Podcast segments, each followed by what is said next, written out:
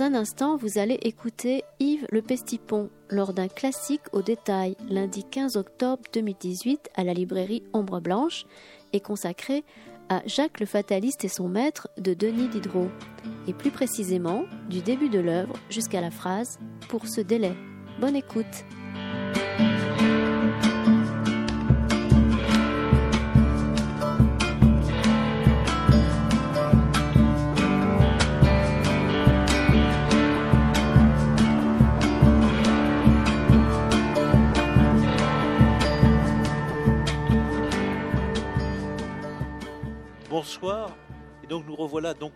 Nouveau classique au détail, donc le, deuxième de cette année. Euh, tout de suite, je, précise. Ah, ça marche pas? Ah si, ça marche. voilà, il faut l'approcher un petit peu. Voilà. Le, prochain euh, a lieu en novembre, puisqu'on est en octobre, mais il n'a pas lieu la date que j'avais annoncée, je crois du 11 ou 12 euh, octobre, mais le 19 octobre. Hein, vous recevrez un, euh, novembre, excusez-moi, novembre, hein, voilà. Et ça sera sur la duchesse de Montpensier. Voilà. Alors, euh, aujourd'hui, ça a bien lieu. Euh, aujourd'hui, en effet, voilà, nous ne sommes pas trompés.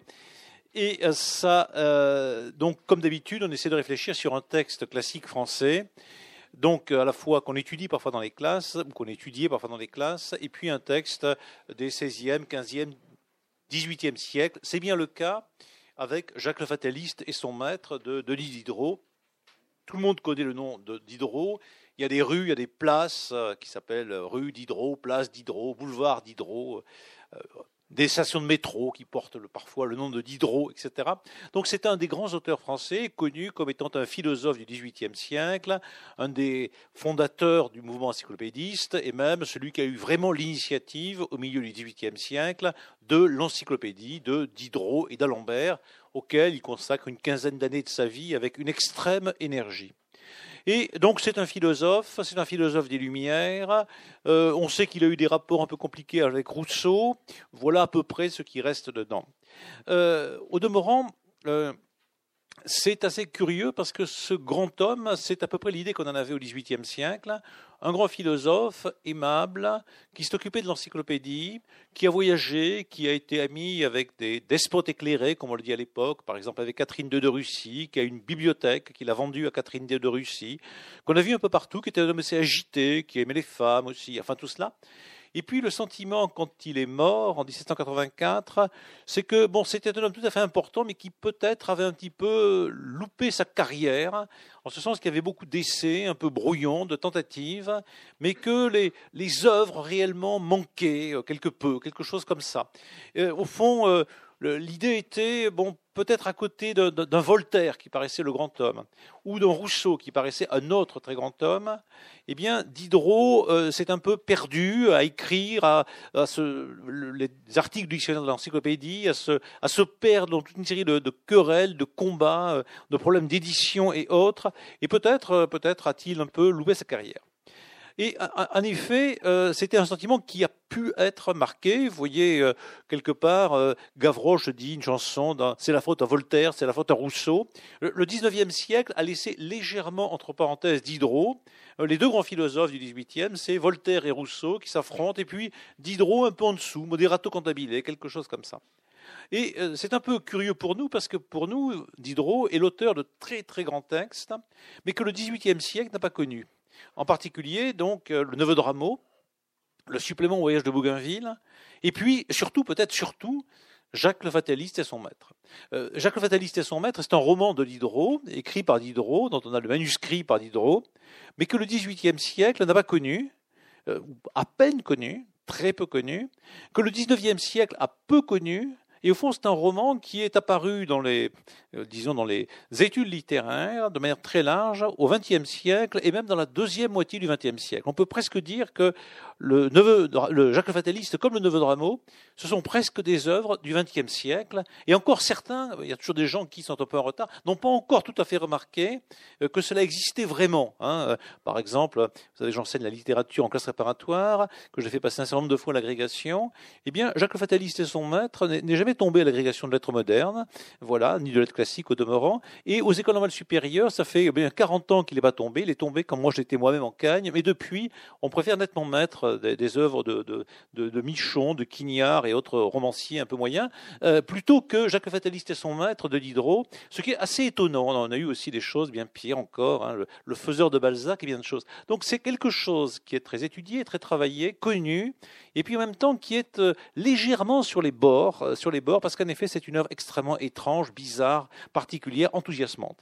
Un des hommes qui a le plus mis en valeur au XXe siècle Jacques le Fataliste, son maître, c'est Kundera, un des plus grands romanciers du XXe siècle, qui a composé une pièce de théâtre autour de Jacques Fataliste et son maître, qui ne perd jamais une occasion dans ses romans ou dans ses essais littéraires de faire référence avec raison à Jacques le Fataliste et son maître, et pour qui, effectivement, c'est un des plus grands romans de tous les temps. Euh, voilà. Et euh, en effet, qui fait partie de la littérature universelle.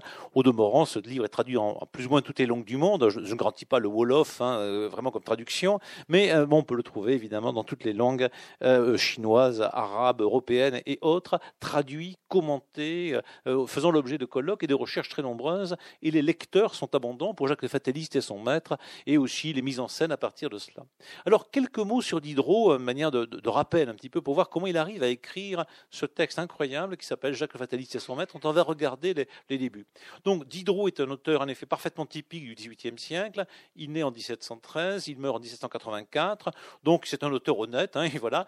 Il ne se presse pas tout à fait de rentrer dans le XVIIIe siècle. Il attend quelques années, presque un petit peu avant la, la mort de Louis XIV, hein, qui meurt en 1715. Et puis, il se débrouille pour mourir juste avant la Révolution française, cinq ans plus tard. Donc, il vit bon, un tout petit peu sous Louis XIV, il vit sous la Régence, il vit sous Louis XV et il meurt euh, sous Louis XVI. Donc voilà, et ça lui permet d'avoir à peu près son milieu de vie en 1750-52, c'est-à-dire donc au milieu du XVIIIe siècle, au moment où il va se consacrer à effet à l'encyclopédie. C'est pas un auteur extrêmement rapide, hein, il fait un certain nombre d'études au départ, et puis progressivement il se met à la littérature autour de 30 ans en écrivant un roman érotique qui s'appelle Les bijoux indiscrets, qui est vraiment très intéressant, en écrivant de la philosophie, en rencontrant Rousseau et en se consacrant progressivement effectivement, à l'encyclopédie, qui lui paraît une idée fondamentale, parce que, effectivement, la, science et les arts ont progressé au XVIIe, au XVIIIe siècle, enfin depuis la Renaissance, hein, depuis bien, bien, des découvertes qui ont été faites. Et l'idée de Diderot, c'est d'utiliser les moyens modernes de diffusion, les moyens modernes d'imprimerie, le, fait qu'il y a de l'argent un peu plus qu'autrefois, qu'il y a un public plus nombreux, pour mettre à la disposition de toutes sortes de gens, de toutes sortes de citoyens européens, pense-t-il, l'ensemble des savoirs et de les présenter non pas sous une forme comme on le faisait au Moyen Âge ou encore la Renaissance, d'une forme euh, bizarre, métaphorique, plus ou moins logique, mais euh, extrêmement compliquée, mais sous une forme très très simple, l'ordre alphabétique. L'ordre alphabétique, donc, c'est à la fois l'ordre le plus aberrant, parce qu'en effet, il n'y a pas de légitimité très profonde à ce que A précède B, que B précède C, etc. Mais en même temps, c'est un ordre extrêmement simple. Et si je connais l'ordre de l'alphabet, donc français, par exemple, enfin des langues européennes, je sais très bien où est A, où est B, où est C. Et donc, je sais très bien où est la rivière AA, je sais très bien où, le bateau B, je sais très bien où la carotte C, etc. Et il est extrêmement commode d'utiliser un alphabet pour classer les choses, en même temps que ça ne signifie rien, hein, à moins d'être dans l'ésotérisme le plus radical. Donc, il propose cette encyclopédie avec d'Alembert et tout un tas de gens qui travaillent avec lui, comme étant effectivement la somme des savoirs tels qu'ils se sont constitués depuis euh, disons l'origine de l'humanité, mais essentiellement depuis le XVIIe, XVIIIe siècle, naturellement en philosophie, mais aussi dans toutes sortes de techniques, de sciences et d'art. Donc on trouve dedans des plans de moulins, des manières pour fabriquer des montres, donc il y a des gravures, il y a toutes sortes de choses comme ça. Il y a des réflexions sur l'économie, des réflexions sur l'histoire. Et donc Michel Serres n'a pas tout à fait tort quand on lui demande euh, aujourd'hui, enfin récemment, si sur une île déserte il fallait prendre un livre, quel livre prendrait-il? Et il répond l'encyclopédie. C'est un peu gros, mais euh, parce qu'il y a beaucoup de volumes, mais effectivement avec l'encyclopédie on peut fabriquer une montre, une pendule, une boussole, enfin toutes sortes de choses des meubles, euh, faire du feu et tout et tout, parce qu'effectivement l'encyclopédie propose toute une série de solutions techniques, euh, finalement pour nous relativement simples, mais qui permettent effectivement de survivre, de se nourrir, de se chauffer, de construire des meubles, des portes, etc. etc. Et donc l'idée de Diderot, de D'Alembert, et d'un certain nombre d'autres philosophes des Lumières, Voltaire y collabore, Diderot euh, Rousseau y collabore, Dolbach et bien d'autres y collaborent, c'est au fond, en mettant Dieu entre parenthèses, c'est-à-dire en se demandant plus du tout quel est le sens ultime de la vérité, de ses connaissances, etc., de mettre à disposition des savoirs très divers, très nombreux et actualisés dans une langue lisible à peu près par tout le monde, donc le français, qui à ce moment-là est vraiment la langue de l'Europe, la langue culturelle généralisée. Euh, Frédéric II en Prusse parle français, Catherine II parle français, même à la, cour d'Angleterre, on parle probablement plus à ce moment-là français que anglais, véritablement. Frédéric II écrit des poèmes, roi de Prusse, en, français, bien sûr. Donc la langue qui paraît la langue de la raison, hein, même si évidemment on peut discuter cette idée profondément, mais enfin en tout cas, la langue qui paraît claire, qui est parlée par l'Europe cultivée tout entière, dans une langue qui est facile, c'est-à-dire on ne va pas rajouter des effets rhétoriques particuliers, on ne va pas rajouter des références au latin, au grec, à la Bible, quelque chose comme ça, une langue qu'on peut lire à condition de maîtriser le français et de disposer des outils de la raison, c'est-à-dire des outils des Lumières. Et donc, Diderot va consacrer beaucoup de temps à cette entreprise qui demande en effet beaucoup d'énergie parce que, bon, évidemment, il y a des interdits divers et variés, parce qu'il y a des choses qu'on n'a pas envie de voir euh, quand on est du côté de l'Église dans l'encyclopédie, il y a des choses que le pouvoir trouve suspectes, euh, il y a la, nécessité de faire des souscriptions pour que les livres soient payés, les imprimeurs sont toujours plus ou moins infidèles, les, euh, les auteurs ne rendent pas toujours leur texte à temps, et bien entendu, les gens qui font des colloques savent bien ça, bien sûr, il y a parfois des fautes d'orthographe, des coquilles et tout ce que vous voulez, et donc quand effectivement on pilote une telle entreprise, eh bien on va se fâcher avec les imprimeurs, les diffuseurs, les donneurs d'ordre, les financiers, la censure, une partie du public, une partie des auteurs, etc. Il y aura des disputes, et Diderot va consacrer énormément d'énergie à cela, jusqu'au moment où il va, disons, un petit peu se mettre à côté, l'encyclopédie est là, déjà très largement lancée, et là il va euh, se lancer davantage dans son œuvre à lui véritablement dans les années 1760 et suivantes. C'est là, vers la fin, que vont s'écrire les plus grands chefs-d'œuvre, à notre avis, de Diderot, euh, qui sont le Neveu de Rameau, Jacques le Fataliste, les essais, les salons et, beaucoup de choses comme cela. Il s'intéresse aussi beaucoup à quelque chose qu'on a un peu oublié, qui est le théâtre, parce qu'en effet, le théâtre de Diderot n'est pas resté dans les mémoires de manière très forte, mais c'est un grand théoricien du théâtre, du théâtre bourgeois, qui essaie de, répondre au théâtre du XVIIe siècle, soit la tragédie, soit la comédie, en inventant des personnages bourgeois, c'est-à-dire ordinaires, euh, voilà, qui euh, ne sont pas des personnages qui sont ni rigolos ni tragiques, et donc ils composent le fils de famille, mais surtout tout un tas d'essais sur le théâtre qui vont révolutionner l'idée qu'on se fait du théâtre à l'époque classique. Alors je passe un petit peu sur les détails, je ne raconte pas la vie de Diderot, ses, amis diverses et variés, ses fâcheries avec Rousseau, ses reliaisons, etc. En gros, qu'est-ce qu'on apprend de, sa carrière C'est que donc il fréquente les milieux littéraires, il est à Paris, il circule un peu partout, et donc euh, euh, il n'y a pas de livre publié qui s'appelle Jacques le Fataliste et son maître. Qu'est-ce qu'on sait? On sait qu'en 1771, il lit euh, chez un certain Meister. Meister, c'est un Suisse qui est aussi le directeur d'un journal littéraire qui s'appelle La Correspondance littéraire. Il lit un texte assez court, ça dure deux heures à peu près, qui s'appelle Jacques le Fataliste et Jacques le Fataliste. Et donc, on sait qu'en 1771, donc il est assez proche hein, de sa mort, il a déjà écrit quelque chose qui s'appelle Jacques le Fataliste. Quelques années plus tard, dans le journal du fameux Meister, il publie effectivement un texte qui s'appelle Jacques le Fataliste et son maître, qui ressemble beaucoup au texte qu'on a là, mais qui n'est pas aussi long, aussi complet. Et ce n'est qu'après sa mort, c'est-à-dire en 1796, que le texte que nous avons là est publié en France, en français. Mais il a été publié auparavant en Allemagne par un type dont on oublie parfois que c'est un grand auteur du, 19e siècle, du 18e siècle, c'est Goethe, l'auteur de Werther. Werther, c'est 1776, je crois, quelque chose comme ça. Et Goethe, donc, connaît très bien l'œuvre de Diderot, s'y intéresse beaucoup, et le manuscrit lui est arrivé, il le publie. donc la première publication de l'œuvre de Diderot, c'est par Werther, véritablement, c'est par, par Goethe, excusez-moi, ça passe par l'Allemagne et ça, ça revient en France.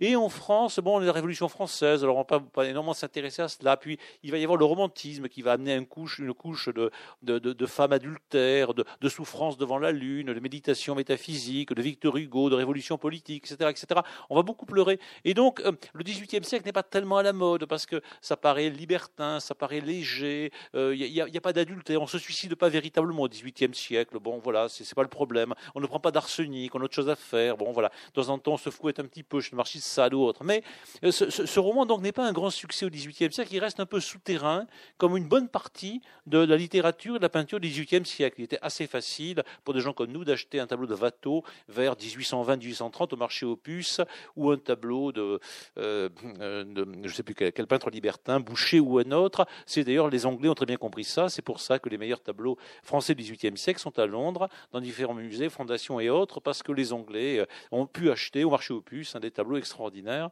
euh, du XVIIIe siècle. Et ce n'est qu'au XXe siècle et assez tard dans le XXe siècle. Il faudra que qu'on se soit tapé tout le tout le stalinisme, tout le marxisme lourd, etc. Plus les fascismes en tout genre, euh, plus quelques bouts d'intégrisme religieux catholique et autres, pour que après la Seconde Guerre mondiale, dans les années 50 et autres, des gens se disent, mais au fond, Jacques le Fataliste est son maître, ou bien euh, euh, le neveu de Rameau, c'est peut-être quelque chose de véritablement très intéressant, et euh, c'est quelque chose qui ne cesse de se développer depuis, comme le, le, retour à La Fontaine et à Montaigne, c'est-à-dire le retour à une tradition, on va dire, rigolote, c'est le point essentiel, rigolote et matérialiste, et pas du tout obsédée par les fins dernières, qu'elles soient métaphysiques ou qu'elles soient politiques, hein, ni, l'un ni l'autre. Voilà. Alors, ce roman, découvert par Goethe, en fait, publié vraiment par Goethe, mis en scène par Goethe, est vraiment un roman européen. Vraiment un roman européen. Et quand je dis tout à l'heure que c'est à la fois un roman 18e et pas vraiment un roman 18e, on pourrait ajouter que c'est à la fois un roman de la littérature française et pas du tout un roman de la littérature française. Parce qu'en fait, Diderot euh, s'inspire très fortement d'un roman anglais, euh, d'un des auteurs les plus intéressants de la littérature anglaise, enfin il y en a beaucoup, mais un des plus intéressants parce qu'il est venu à Toulouse, c'est une mauvaise raison, mais c'est quand même une raison très forte, c'est la vie et les opinions de Tristram Shandy, de Laurence Stern. Alors c'est plus gros que Jacques le Fataliste et son maître, mais euh, ça c'est vraiment euh, bon pour la rentrée littéraire, c'est mieux que Malice de Kerangal, hein, voilà, euh, qui est pas mal, mais enfin c'est mieux, hein, c'est beaucoup mieux, hein, voilà, c'est beaucoup mieux, c'est beaucoup, beaucoup plus rigolo, etc. et beaucoup plus vif. Alors euh, qui est triste. Euh, Laurent Stern, euh, c'est un type donc qui vit au milieu du XVIIIe siècle, qui, qui, a la particularité de venir à Toulouse autour de 1760 parce qu'il a un petit problème de poumon. Il se rend compte que c'est pas une très bonne idée de, de, rester à Toulouse, donc il va à Montpellier. Mais il séjourne à Toulouse dans la maison où un an plus tard va séjourner un autre, disons, citoyen de Sa Gracieuse Majesté, qui est écossais quant à lui. Stern est irlandais. Il s'agit d'Adam Smith. Et en fait, envoyé par les mêmes réseaux britanniques, ils vont séjourner probablement dans la même maison du côté du, du côté du Grand Rond, et évidemment ils se connaissent, ils vont se rencontrer un peu plus tard dans les salons parisiens du baron d'Holbach, euh, dont je vais redire quelques mots. Alors qu'est-ce que c'est que la, vie et les opinions de Tristan Shandy C'est un des deux, grands livres à lire de Laurence Stern. L'autre c'est le voyage sentimental, dans lequel il raconte son grand voyage dans le sud de la France, en particulier à Toulouse, mais aussi, euh, mais aussi et surtout à Montpellier, disons dans la grande région occitane, et puis il remonte ensuite par Avignon, jusqu'à Paris, et donc là, vous avez une grande méditation. Alors, Laurence Stern, c'est encore un de ces livres du XVIIIe siècle qu'on a vraiment lu au XXe siècle. Parce qu'en effet, c'est un drôle de truc, un drôle de machin. Donc c'est très épais, il y a des histoires qui vont dans tous les sens, ça se coupe de tous les côtés.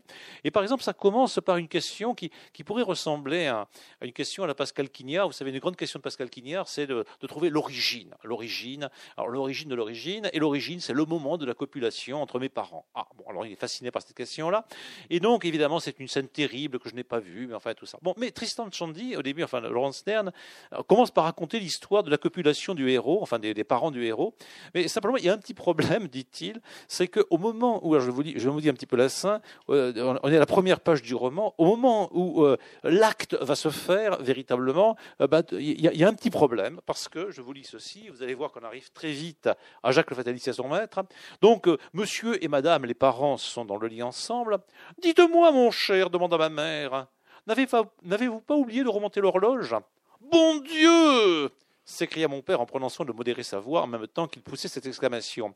Jamais femme, depuis la création du monde, a-t-elle interrompu un homme par une aussi sotte question. Mais que disait donc votre père? Rien. Donc voilà, la, scène fondamentale, originelle. Maman demande à papa quel aurait-il le problème d'horloge? Papa, bon, remonte, etc. Et puis finalement, ils n'ont pas grand-chose à se dire. Enfin voilà. Et alors après, il y a des, des quatre conclusions sur le fait, sur trois pages sur le fait que la question de la maman, le problème de l'horloge, modifie le caractère du fils, voilà, évidemment, et que donc ça a des conséquences considérables, évidemment, dans sa vie, bien entendu, terriblement. Donc la scène originelle est bien connue, elle est éclairée, c'est un problème d'horloge technique, et puis voilà, bon, voilà, et puis on raconte ça. Alors tout ça plaît beaucoup à Diderot, ainsi que des aventures, comme on va rencontrer là, de, de batailles dans lesquelles on reçoit une balle dans le genou, par exemple, alors c'est pas la même bataille, et puis parce qu'on reçoit une balle dans le genou, on tombe beaucoup plus tard amoureux d'une femme, on va dire par hasard. Alors Diderot Reçoit ce texte, alors probablement par l'intermédiaire d'un personnage qui s'appelle le baron d'Holbach. Le baron d'Holbach était un grand ami de Laurence Stern, il le recevait chez lui, il recevait aussi euh, Adam Smith, donc dans les années 1763-4 à Paris, il avait un espèce de salon, et il y a une petite anecdote amusante sur Adam Smith reçu par le baron d'Holbach, parce qu'Adam Smith vient à Toulouse, il apprend le français à Toulouse, et quand d'Holbach, qui est un Allemand, voit arriver Adam Smith à Paris dans son salon, il y a à côté Laurence Stern, tout le monde est là, probablement Diderot n'est pas loin, euh, d'Holbach lui dit qu'il a un drôle d'accent français, parce qu'il parle gascon. Voilà. Et donc on peut imaginer l'accent d'Adam Smith parlant effectivement. Alors ça devait être assez drôle entre Dolbach allemand parlant français et puis euh, Adam Smith parlant gascon tout en étant français. Donc euh, c'est Dolbach qui sans doute fait lire à, Diderot ce texte de, de, Stern et euh, Diderot est manifestement fasciné par ce texte-là, fasciné parce que ce texte modifie complètement les idées qu'on peut se faire sur le roman. alors tout de suite je dois introduire un petit peu pourquoi, enfin véritablement. Bon, il y a un genre littéraire que nous connaissons bien qui s'appelle le roman.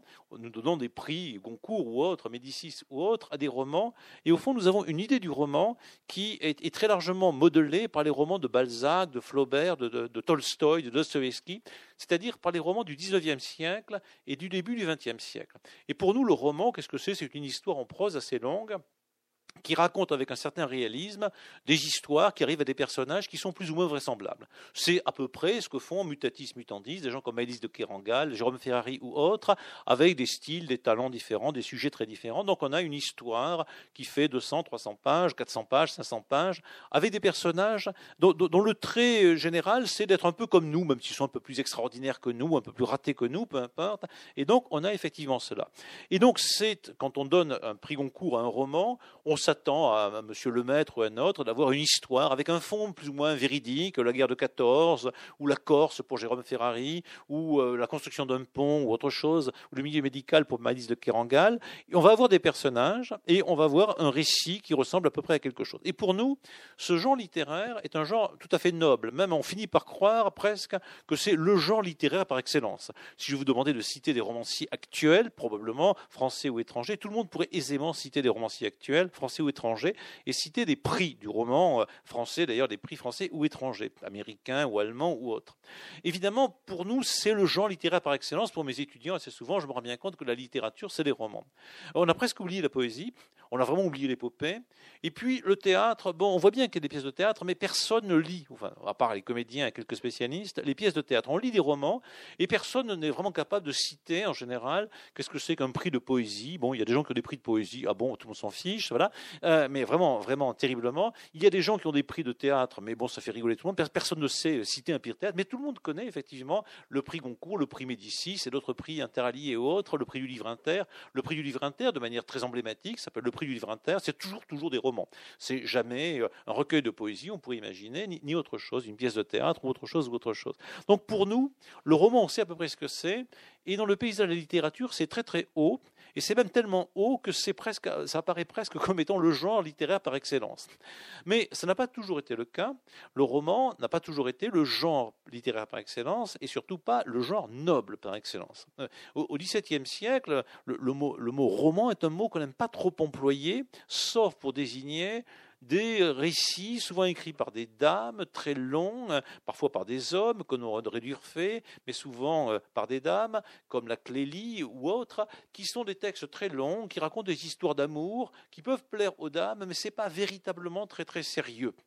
Et, puis progressivement, euh, il y a une sorte d'habilitation, de, réhabilitation du roman, en partie grâce à des dames, mais elle n'appelle pas ses livres romans, par exemple Madame de Villedieu, ou beaucoup plus connue, Madame de Lafayette, l'auteur de La Princesse de Clèves, qui se garde bien d'appeler son livre un roman. Elle dit c'est un, enfin, elle ne le reconnaît même pas comme étant son œuvre, mais elle parle d'histoire, elle parle de mémoire, mais pas de roman, parce que le, mot roman euh, est un mot qui n'est pas très très noble.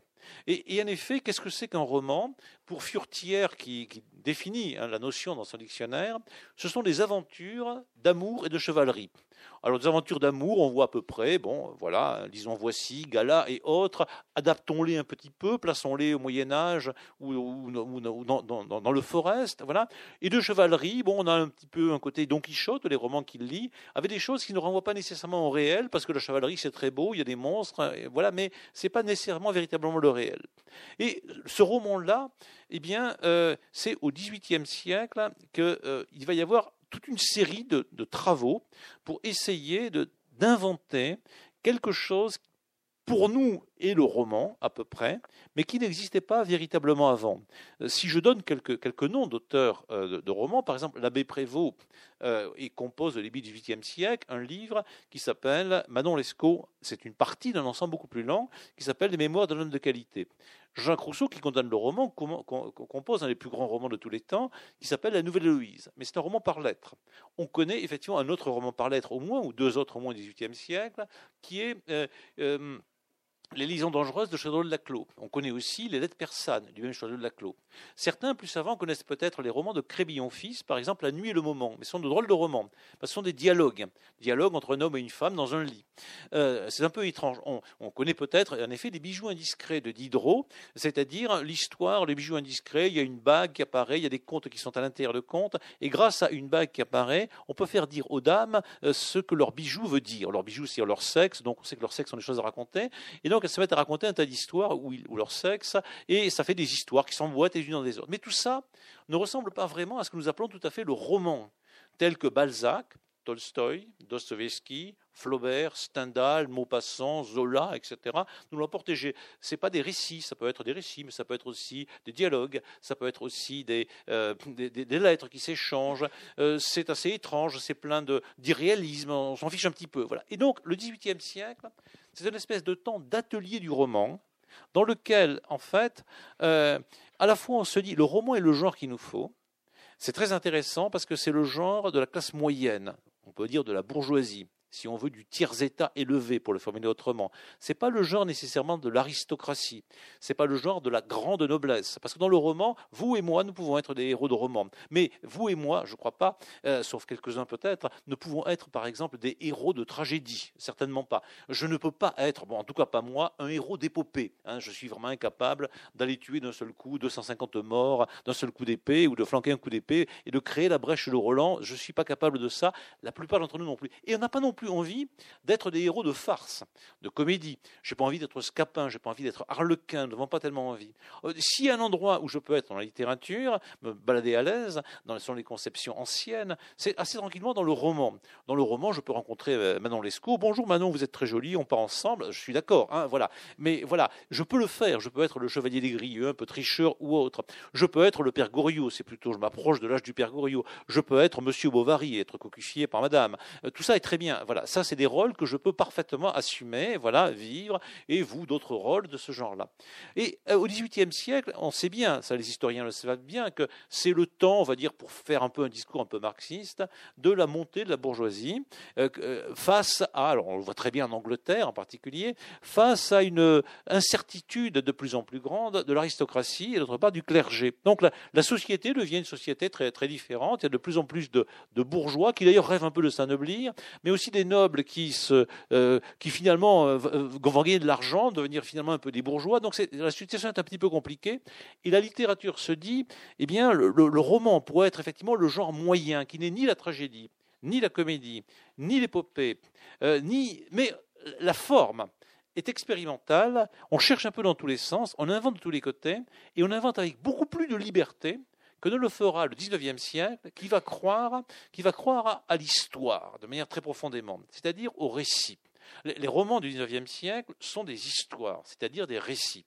Le roman de Balzac, c'est une histoire, c'est-à-dire un récit, et le modèle qui est derrière, c'est l'histoire. Balzac dit Je suis le secrétaire de l'histoire. Le modèle intellectuel, c'est l'histoire, et donc, la forme de l'histoire, toute histoire, pour les historiens, n'est pas nécessairement un récit, mais pour Balzac, pour Zola, pour les historiens du XIXe siècle, si, bien entendu. Et donc, le roman doit être un récit, et un roman, ça doit raconter effectivement une histoire. C'est l'idée que nous avons aujourd'hui. Mais euh, cette idée-là euh, présuppose effectivement que l'on croit que euh, le récit est une forme extrêmement juste pour représenter la réalité, et que le récit prendrait le modèle du récit historique serait ce qui serait de mieux, en vérité. Eh bien, c'est bien ce qui se passe dans le Père Goriot. On commence, disons, de la Révolution un peu, enfin, ça s'enracine dans la Révolution française et ça développe toute une série de choses qui se passent sous la Restauration. C'est bien ainsi que procède Zola, et c'est bien ainsi encore que procède Le Maître ou bien d'autres, qui nous racontent une histoire du début à la fin en la situant dans le moment historique. Le roman que je suis en train de finir de lire, là, de Mélisse de Kerangal, Le Monde à portée de main, qui est, un roman pas mauvais du tout, hein, il décrit effectivement le réel dans un ordre en gros chronologique, en s'appuyant sur l'époque dans laquelle nous sommes, alors qu'il n'est pas celle du 19e ou celle du 18e siècle. Et donc le modèle de ce roman, c'est le récit, et par derrière, il y a l'histoire. Mais Lise Kerangal le situe bien. Dans les années où nous sommes, très bien précisément, ces personnages sont d'aujourd'hui, font des choses d'aujourd'hui, eh bien, on est bien dedans. Eh bien, au XVIIIe siècle, cette idée euh, du roman liée au récit, et cette prééminence du récit, et cette prééminence du modèle de l'histoire n'est pas si évidente que cela. Pour que ça devienne si évident, il faut la Révolution française. Parce que l'histoire avec la Révolution française, ça va devenir évidemment très important. L'histoire euh, comme série d'événements, mais aussi l'histoire comme science, quand on étudie les deux. Et comme il s'est passé des choses dans un certain ordre, bon, euh, très bien, la mort du roi, euh, Robespierre, le consulat, l'Empire, Waterloo, etc., et que tout ça semble avoir une logique, évidemment, on n'a qu'une envie, c'est de raconter. Le, récit paraît la forme absolument nécessaire, et c'est tellement nécessaire que même les philosophes s'y mettent. Par exemple, les, les, grands philosophes comme Hegel se disent, ou comme Marx disent, eh bien, on va raconter l'histoire du monde. Ça sera la raison dans l'histoire. Ça sera l'ascension progressive du communisme, etc. Ça sera vraiment la chose importante. Spinoza ou Descartes ne se, soucient pas de raconter l'histoire du monde. Ça, c'est pour les théologiens. Bon, est-ce que c'est vrai, est-ce que c'est faux? On s'en fiche un petit peu. Enfin, voilà. Mais au XIXe siècle, c'est vraiment la forme même.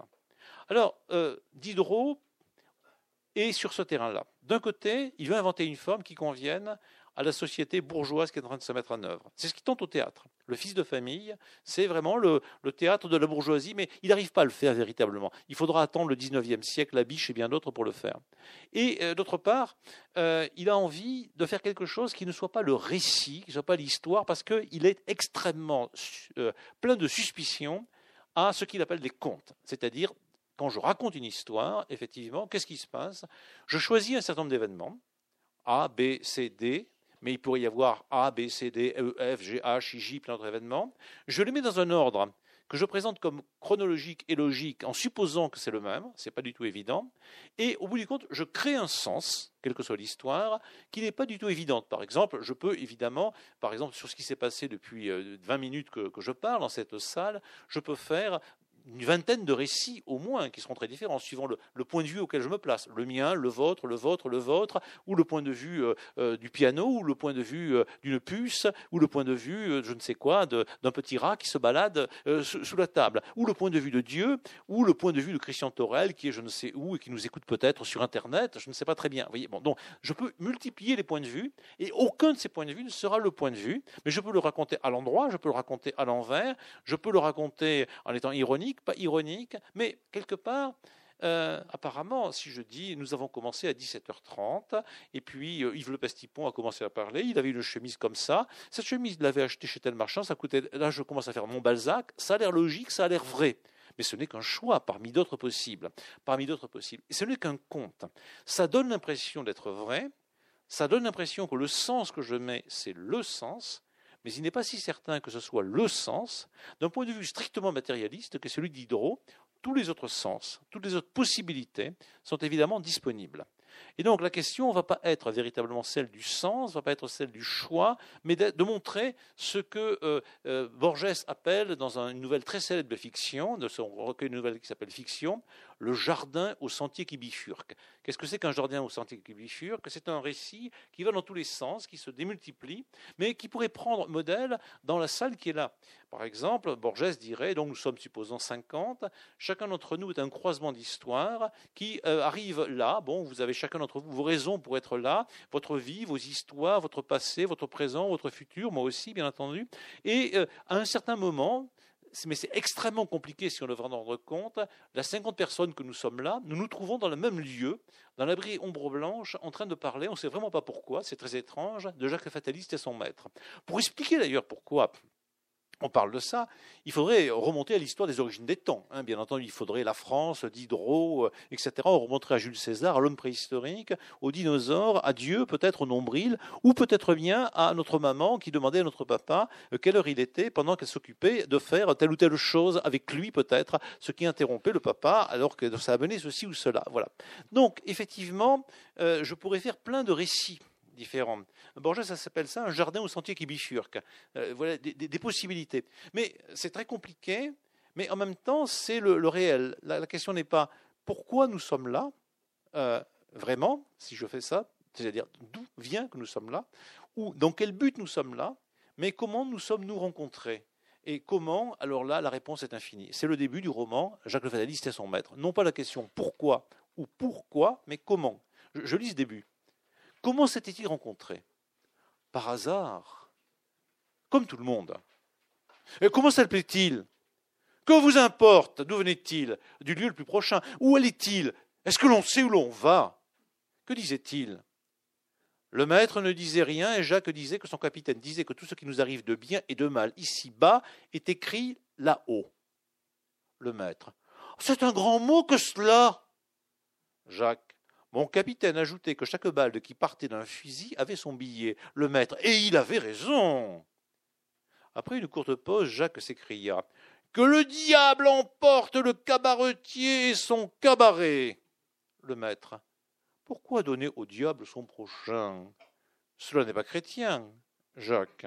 C'est que, tandis que je m'enivre de son mauvais vin, j'oublie de mener nos chevaux à l'abreuvoir, mon père s'en aperçoit, il se fâche, je hoche de la tête, il prend un bâton et m'en frotte un peu durement les épaules. Un régiment passé pour aller au camp devant Fontenoy. De dépit, je m'enrôle, nous arrivons, la bataille se donne. Le maître, et tu reçois la balle à ton adresse? Jacques, vous l'avez deviné. Un coup de feu au genou, et Dieu sait les bonnes et mauvaises aventures amenées par ce coup de feu. Elles se tiennent ni plus ni moins que les chaînons d'une gourmette. Sans ce coup de feu, par exemple, je crois que je n'aurais été amoureux de ma vie, ni boiteux. Le maître. Tu as donc été amoureux? Jacques. Si je l'ai été Le maître. Et cela par un coup de feu. Jacques. Par un coup de feu Le maître. Tu m'en as jamais dit un mot. Jacques. Je le crois bien. Le maître. Et pourquoi cela Jacques, c'est que cela ne pouvait être dit ni plus tôt ni plus tard. Le maître, et le moment d'apprendre ses amours est-il venu? Jacques, qui le sait? Le maître, à tout hasard, commence toujours. Jacques commença l'histoire de ses amours. C'était l'après-dîner. Il faisait un temps lourd. Son maître s'endormit. La nuit, il est surpris au milieu des champs. Les voilà fourvoyés, voilà le maître dans une colère terrible et tombant un grand coup de fouet sur son valet, et le pauvre diable disant à chaque coup Celui-là était apparemment encore écrit là-haut. Vous voyez, lecteur, que je suis en beau chemin, et qu'il ne tiendrait qu'à moi de vous faire attendre, non. Deux ans, trois ans, le récit des amours de Jacques en le séparant de son maître et en le faisant courir à chacun tous les hasards qu'il me plairait. Qu'est-ce qui m'empêcherait de marier le maître et de le faire cocu D'embarquer Jacques pour les îles, d'y conduire son maître, de les ramener tous les deux en France sur le même vaisseau, qu'il est facile de faire des comptes. Mais ils en seront quittes l'un et l'autre pour une mauvaise nuit, et vous? Pour ce délai. Voilà. Alors, si on a l'habitude de se dire qu'un roman, c'est vraiment ce que fait Balzac ou Flaubert, euh, c'est-à-dire on a une date, on a un lieu. Hein. Par exemple, au début d'Éditions perdues, on est à Angoulême, on voit la ville entière, on situe les rapports économiques et sociaux dans cette ville, on s'approche peu à peu et on rentre dans la maison de l'imprimeur et on sait où on est. Au fond, on a le sol de plus en plus sûr. Là, euh, on est vraiment dans quelque chose de très différent. On, va même d'ailleurs se dire, est-ce que je suis dans un roman ou est-ce que je suis dans une sorte de pièce de théâtre? Parce qu'en effet, j'ai quelques éléments de récit, mais euh, j'ai bien sûr des éléments de théâtre, et si je suis un peu comédien, j'ai envie de jouer effectivement la scène. Et d'ailleurs, je peux entraîner un autre genre littéraire, parce que quelque part, j'ai peut-être un essai euh, qu'il est facile de faire des comptes, de, voilà, des réflexions qui relèvent de la catégorie de l'essai, voire peut-être euh, de l'essai critique, puisque effectivement Diderot commente son propre, son propre acte. Donc manifestement, je ne suis pas devant quelque chose qui ressemble à Balzac, à Flaubert ou à Malice de Kerangal ou à Monsieur le Maître, Pierre le Maître ou autre, c'est-à-dire un roman qu'on peut dire classique, c'est-à-dire pour nous un roman qui trouve son modèle dans le XIXe siècle avec le récit, avec le modèle, euh, le modèle de l'histoire par derrière. Certes, il y a un élément historique. Il est question de la bataille de Fontenoy. Mais si nous étions chez Balzac ou Victor Hugo, nous aurions, alors chez Victor Hugo, le paysage complet de la bataille de Fontenoy, les forces qui se rassemblent, etc. Jean bataille Waterloo. Et si on était chez chez, Flaubert, chez Flaubert, on nous dirait que la bataille est nulle. Et chez Balzac, on aurait longuement explicité, euh, là aussi, les corps de bataille, les, les soldats, le temps qu'il fait et des tas de choses. Ici, rien de tel. On voit apparaître la bataille de Fontenoy, et c'est vraiment parce qu'il y a une note de bas de page qu'on nous précise de quoi il s'agit. Mais la bataille de Fontenoy n'est pas du tout évoquée. Elle n'est même pas quelque chose qui est problématique, comme par exemple dans Stendhal, dans, la Chartreuse de Parme, où on voit apparaître la bataille de Waterloo au fond. Fabrice Longo se balade dans la, bataille de Waterloo, il comprend pas très bien ce qui se passe. Elle est un objet problématique au fond. Là, non, non, non. Il n'y a même pas, personne ne, ne fonctionne là comme un élément problématique. Donc, on a quelque chose qui ne ressemble pas beaucoup à ce qu'on appelle effectivement un roman quant à nous. Euh, si on se dit à quoi ça ressemble à la littérature française, à la rigueur, Rabelais. Euh, chez Rabelais, c'est pareil. Il y a des dialogues, il y a des choses très rigolotes, il y a des éléments qui semblent pointer vers l'histoire. On voit bien qu'il y a des références à François Ier ou à Charles Quint ou bien d'autres. Mais tout ça au milieu de, de, de, moments où, on rigole, où on fait tout à fait autre chose, où on commente les choses. Ce n'est pas tout à fait un hasard s'il y a Rabelais, parce que Laurent Stern avec pour modèle Rabelais, mais aussi Montaigne par derrière, mais aussi Cervantes. Ah, tiens, voilà encore un auteur qui se, dit tiens, euh, la, cavalerie, la chevalerie, euh, les aventures qui se mélangent un peu de tous les côtés, Cervantes. Et donc, quand je vous disais tout à l'heure qu'on avait un roman européen, oui, parce qu'il y a Stern, mais derrière Stern, il y a Cervantes, derrière Cervantes, il y a Rabelais, il y a Montaigne et bien d'autres. Et donc, c'est quelque chose qui circule. Et on voit bien que la scène, là, immédiatement, est une scène qui est à la fois très fermée, parce qu'effectivement, c'est un dialogue entre Jacques et son maître, deux personnages, on va dire bien connus de la littérature française, jusqu'à Frère Jacques, Frère Jacques, dormez-vous. On voit bien ce que c'est qu'un Jacques, une Jacquerie, Jacques le croquant, enfin, un ce mot qui circule dans la littérature, dans l'histoire, et qui désigne un paysan, un pauvre, un, brave type, un peu idiot par moment, etc. Et puis la figure du maître, on la connaît bien aussi dans la littérature, dans les comédies, dans les romans, un peu partout, du XVIIe, du XVIe et du XVIIIe, et encore aujourd'hui. On a ce petit, euh, un homme et son valet, Don Juan et hein, euh, bon, bien sûr, Géronte et Enfin un peu partout ce genre de, duo, on le connaît dans le théâtre, on le connaît dans le roman. Et donc c'est petit, et puis en même temps c'est très ouvert. Parce qu'effectivement, on est sur la route, il y a la nuit, il y a la bataille de Fontenoy à l'horizon, et c'est d'autant plus ouvert qu'on ne sait pas si on est au nord, au sud, à l'est ou à l'ouest. Ça se passe peut-être à côté de Toulouse, ou du côté de Langres, ou en Allemagne, ou ailleurs. Donc on a le grand ouvert, alors qu'on a en même temps une scène étroite entre un homme et un autre homme que l'on connaît un petit peu dans la littérature, Jacques et son maître, ça prend des formes. Donc on a quelque chose qui est assez paradoxal, paradoxal par rapport à ce que nous appelons, nous, en général, un roman. Euh, on a envie de dire que ça serait alors une sorte de nouveau roman, mais non, parce que c'est plus vieux que le roman. Hein, voilà. Vous savez que le nouveau roman et cette euh, réflexion et ces œuvres qui ont été écrites dans les années 50, 60 par Aubrier et bien d'autres, Michel Butor et autres, pour essayer de rompre avec le récit tel que le concevaient Balzac, Stendhal et bien d'autres, Flaubert en particulier, pour inventer autre chose.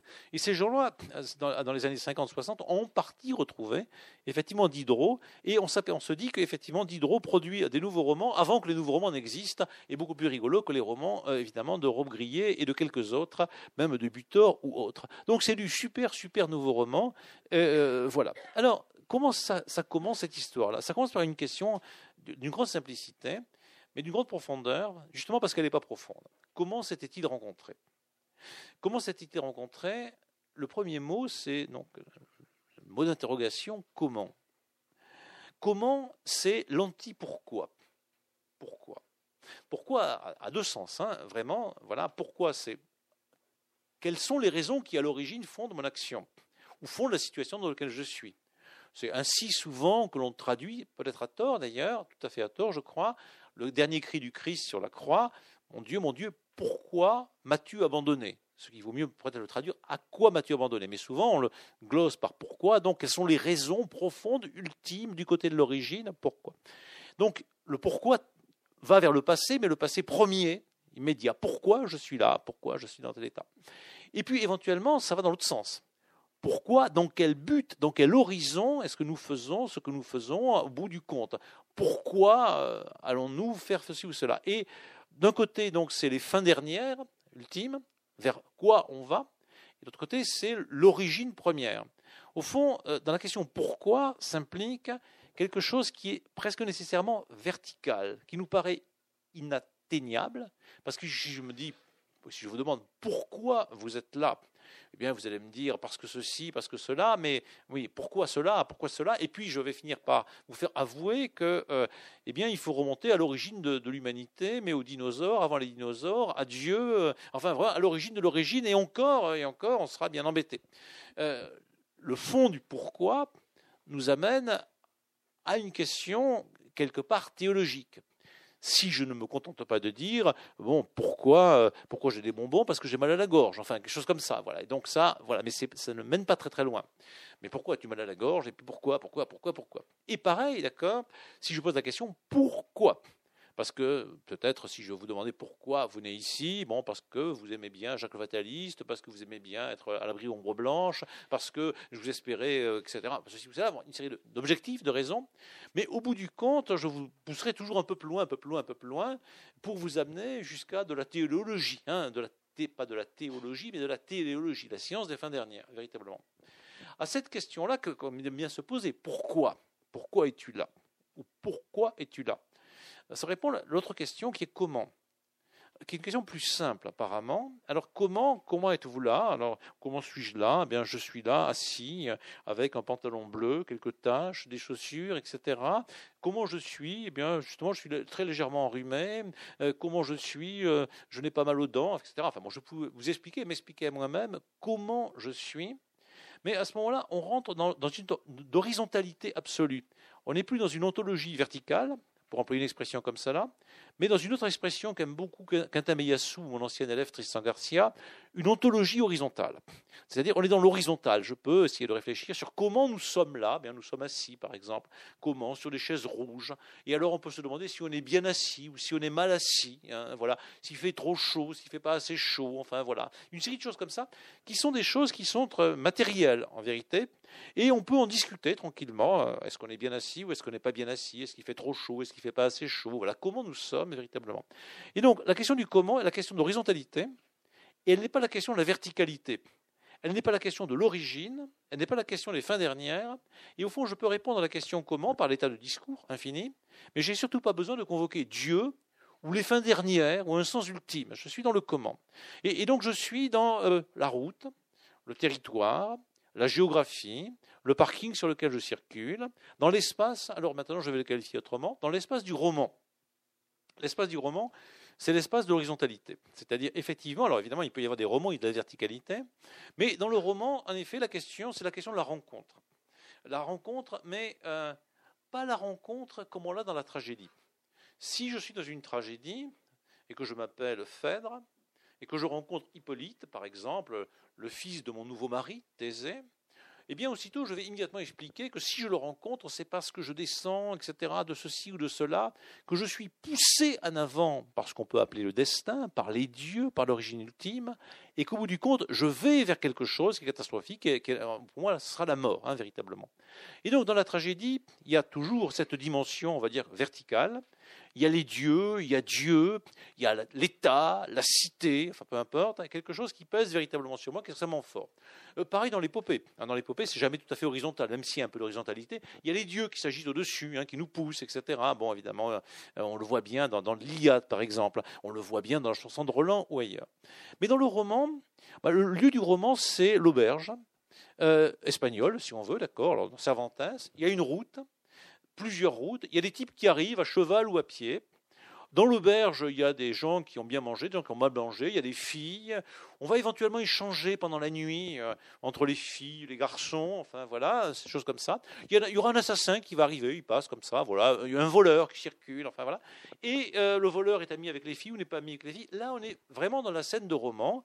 Bon, typiquement, euh, voilà, au début de, la, princesse, de Clèves, au début de, Manon Lescaut, il y a une voiture qui, arrive dans la ville d'Amiens.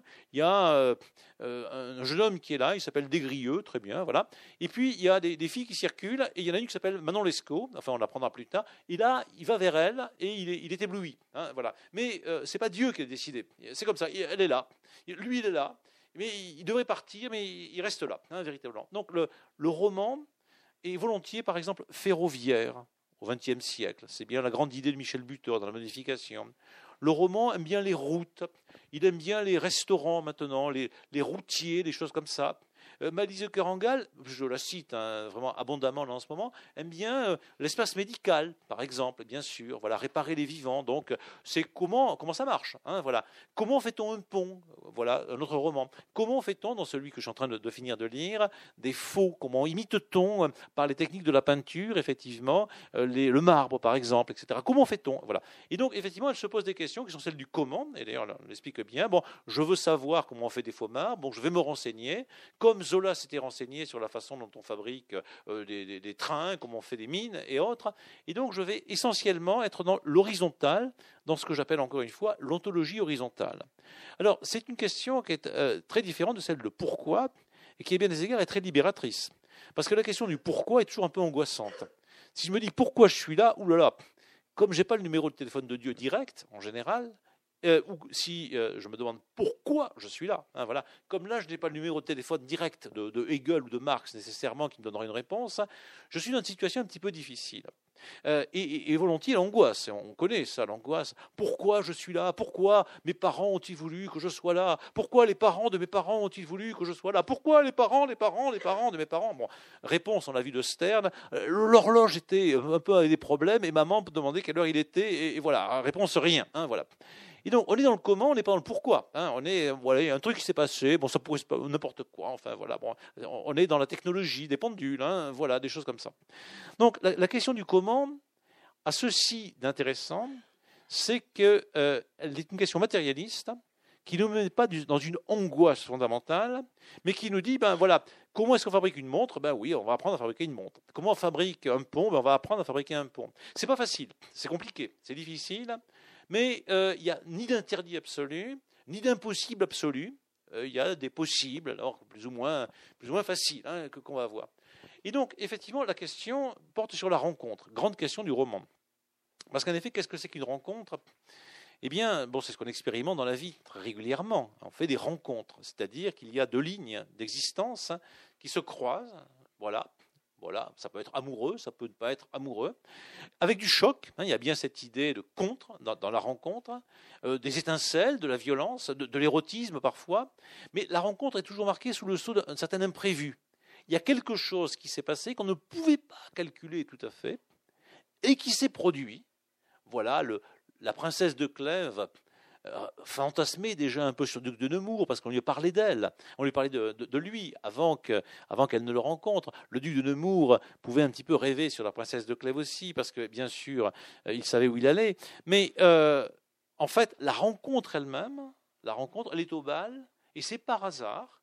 Le roi Henri II dit à la princesse de Clèves Prenez le premier qui arrive, et le premier qui arrive, après avoir fait un grand bruit, c'est le duc de Nemours hasard, ça aurait pu être un autre. Hein, voilà. Et ça, on est vraiment dans la rencontre. Leurs yeux se rencontrent. Par hasard, quelque chose n'est pas calculé. Il y a un choc, c'est irréductible. Alors à la fois, la rencontre, c'est rien. C'est rien, on fait toujours des rencontres, c'est presque rien. Hein, voilà. Et puis en même temps, euh, on sent que c'est un objet euh, vraiment nécessaire pour vivre. Parce que si on ne fait pas de rencontre, on n'est pas vivant. Et qui provoque constamment la philosophie. Parce qu'on a envie de réduire la rencontre à presque rien, à une nécessité, et puis en même temps, si on ouvre le champ de qu'est-ce que c'est que la rencontre, on est sur un champ infini de méditation phénoménologique véritablement. Et donc, la rencontre, c'est au cœur du roman. Hein. Bien sûr, les romans sont des histoires de rencontres. Un homme rencontre une femme, une femme rencontre un homme. C'est souvent ça hein, qui, nous émeut au cœur du roman. Madame Bovary rencontre Charles. Charles rencontre Madame Bovary. Voilà la chose. Vonsky rencontre Anna Karenine. Anna Karenine rencontre Vonsky. Mais la question qui intéresse Diderot, c'est pas pourquoi la psychanalyse, les prêtres, euh, les historiens, les sociologues, c'est comment? Comment? Et alors la réponse est très simple. Comment s'est-il rencontré? Par hasard. Comme tout le monde. Alors ça ne veut pas dire qu'ils se sont rencontrés nécessairement que par hasard, mais qu'il y a une part de hasard, c'est-à-dire quelque chose qui est extrêmement provoquant pour la philosophie, euh, parce qu'on a envie de le réduire, c'est le hasard. Euh, moins il y a de hasard, plus on se sent philosophe quelque part, euh, du point de vue d'une sorte de philosophie classique. Parce qu'en effet, eh bien, effectivement, si j'arrive à réduire le hasard à rien, projet cartésien radical qui n'est pas le, projet de, Descartes en réalité, eh bien, ça va. j'ai compris. Donnez-moi, disait Laplace à Napoléon, bon, une sorte de grande machine de calcul, et je pourrais calculer la totalité du monde. Alors ça serait génial. Donc, effectivement, il n'y aurait plus de hasard.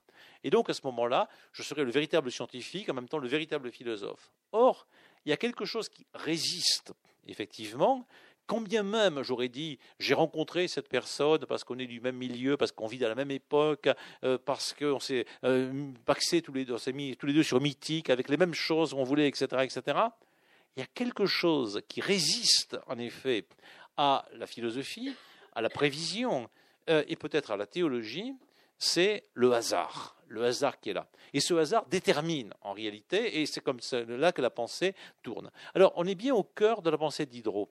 C'est-à-dire que si je ne réponds pas par hasard comme tout le monde, c'est-à-dire à la fois que c'est d'une banalité absolue, que absolument tout le monde se rencontre par hasard, même s'il y a des causes, hein, ce n'est pas, la même chose. Et si je ne mets pas l'accent sur le hasard, je risque de m'enfermer dans ce qu'on peut appeler la théologie ou la théologie l'un à l'autre dans les fins dernières. Et évidemment, c'est beaucoup plus sérieux, c'est beaucoup plus grave, mais quelque part, c'est beaucoup plus angoissant. Donc, on commence par nettoyer, on fait une tabula rasa de la question des nécessités, de la question de l'infini des causes, et au bout du compte de l'histoire avec un grand H, qu'on la pense par hasard. Hein, voilà. Et donc c'est un début de roman génial, parce que donc dans les premiers mots, on a les premiers mots fondamentaux du roman. Comment, et non pas pourquoi, rencontrer la rencontre, capitale dans le roman, dans ce genre-là, bien sûr. Et pas, c'est pas le cas de l'épopée, c'est pas le cas de la tragédie, c'est pas le cas de la comédie. Et puis évidemment le mot hasard, qui est un mot vertigineux philosophiquement, autour duquel on tourne et dans lequel on, résiste en quelque manière, parce qu'on voudrait bien qu'il n'y ait pas de hasard. Et donc voilà donc le, point. Et puis ça, continue par une deuxième question dont on ne sait pas qui, qui la prononce. Comment s'appelait-il? Que vous importe? Alors cette question-là, euh, pour nous, elle a un peu moins de sens qu'au XVIIIe siècle. Parce que pour nous, bon, je m'appelle Le Pestipon, ou je m'appellerai Duron ou Dupont, ce n'est pas absolument déterminant. Hein, voilà. Mais au XVIIIe siècle, quand on s'appelle euh, de Bonald, par exemple, ou autre, d'accord, ou quand on s'appelle de Machin ou autre, ou Diderot, immédiatement, on est classé de manière extrêmement précise. C'est-à-dire qu'on est un aristocrate ou on n'est pas un aristocrate.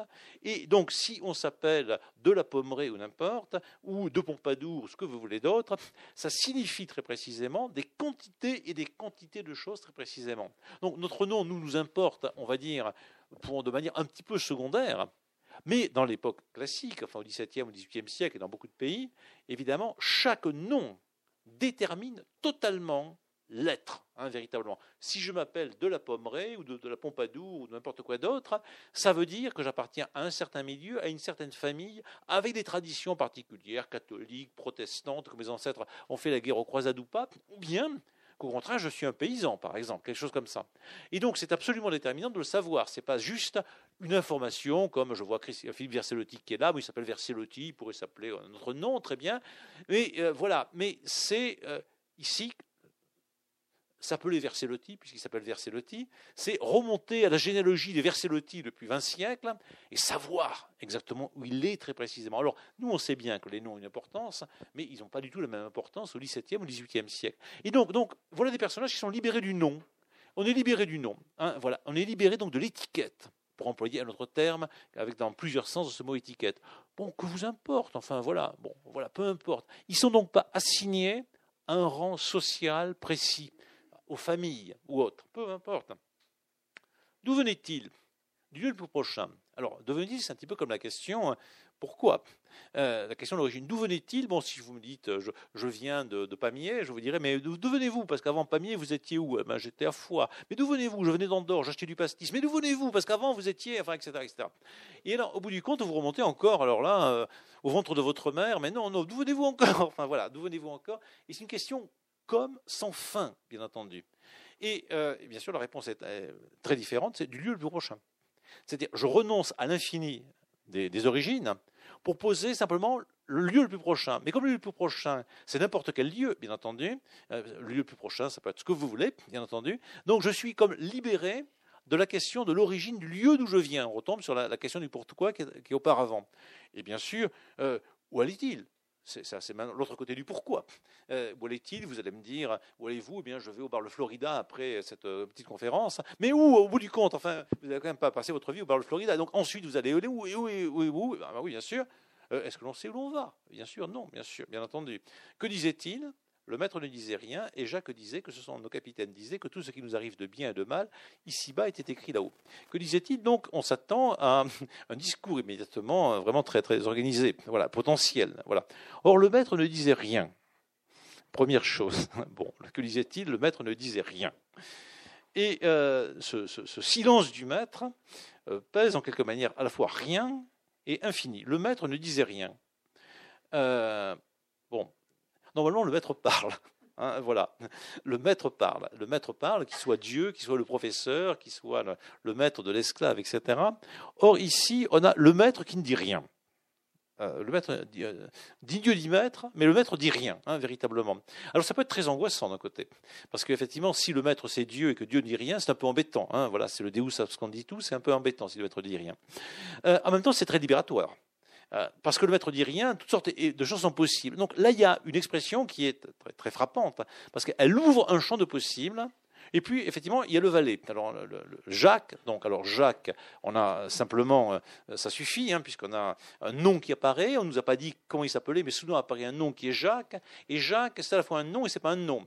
Euh, Jacques, c'est un nom, un prénom, bien sûr, mais c'est aussi, euh, dans, l'histoire de la littérature des contes, on sait bien ce que c'est qu'un Jacques. Donc, euh, un paysan, un pauvre type, un, personnage modeste, etc.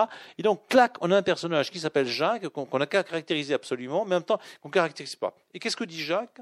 Jacques disait que son capitaine disait, ah, Jacques disait que son capitaine disait. alors donc c'est pas Jacques qui disait, Jacques disait que son capitaine disait. Euh, oui, alors c'est l'autre aspect. C'est-à-dire qu'effectivement, j'ai envie aussi d'être, de penser que je suis le sujet de ma parole. Euh, c'est une des grandes idées de, l'Occident moderne. Je dis ce que je dis moi et j'en suis le sujet de ma parole. Euh, voilà. Qu'est-ce que vous avez dit, vous, précisément? Voilà. Or, on sait bien que souvent on dit ce qu'on a dit de dire, enfin on, dit ce que les autres disent de nous. Et, Jacques, lui, ne dit rien, mais il dit ce que son capitaine disait. Donc, alors qui est le capitaine? Bon, voilà, c'est le chef, un caput de capitis, voilà, le capitaine. Et, qu'est-ce que disait le capitaine? Eh bien, le capitaine, dont on ne sait rien, disait que tout ce qui nous arrive de bien et de mal, ici, était écrit là-haut tout ce qui nous arrive de bien et de mal, ici, était écrit là-haut. Donc, on a dans ce roman le verbe écrire qui apparaît, euh, était écrit là-haut. Alors, c'est le fatalisme, on va dire. Hein. voilà. Tout ce qui nous arrive de bien de mal est écrit là-haut. C'est une thèse bien connue.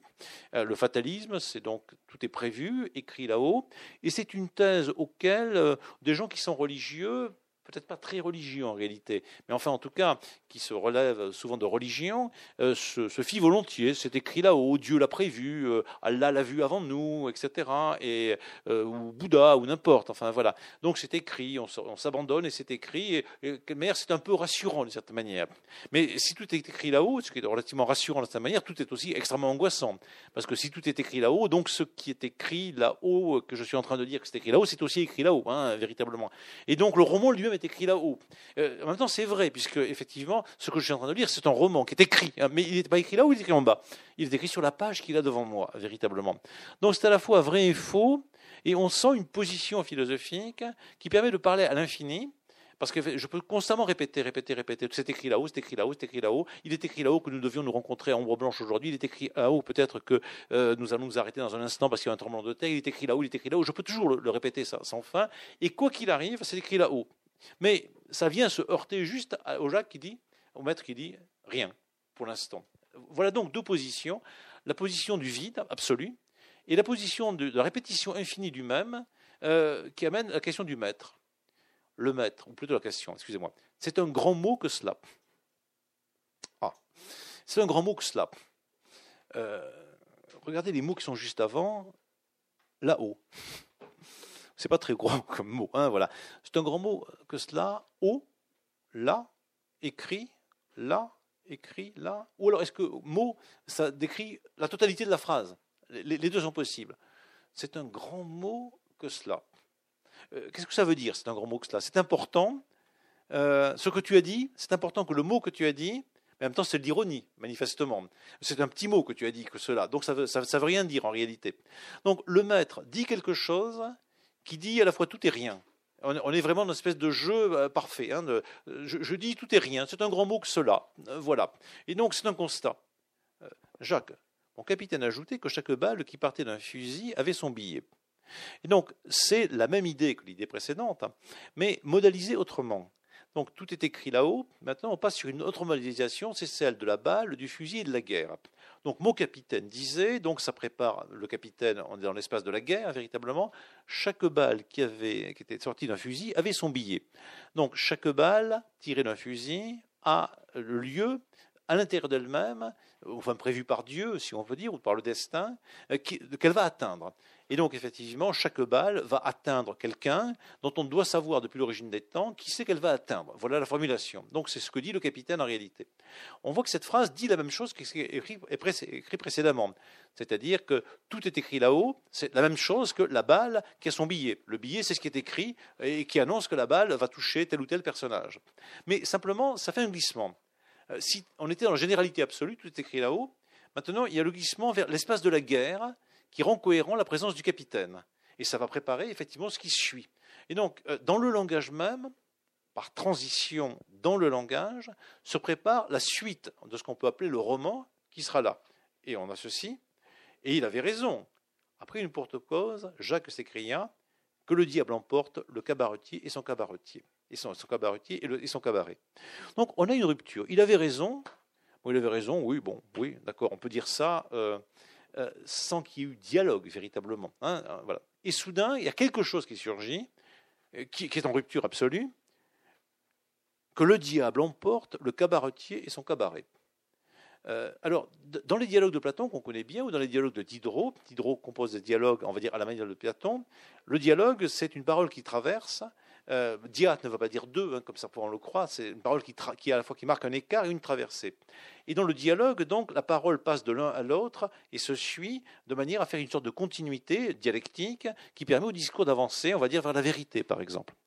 Or, ici, on a une rupture totale. Et il avait raison, ce n'est pas un accord, un accord philosophique qui s'est fait véritablement entre les échanges d'arguments, c'est un arrêt, et soudain il y a un arrêt, et quelque chose surgit que le diable que le diable l'emporte, que le diable, euh, comment dire, que le diable emporte le cabaretier et son cabaret. Alors c'est à la fois une rupture dans le ton, et puis on va dire c'est une rupture logique absolue, parce que si euh, tout est écrit là-haut, il ne sert absolument à rien de dire que le diable emporte, puisque d'une part il n'y a pas de diable, d'autre part, souhaiter que le diable emporte, puisque tout est écrit là-haut, ne sert absolument à rien, puisque si le diable, supposons qu'il existe, mais il n'existe pas, puisque tout est écrit là-haut, euh, euh, enfin, existe, c'est pas la peine de lui souhaiter d'emporter. Donc il y a une rupture logique absolue.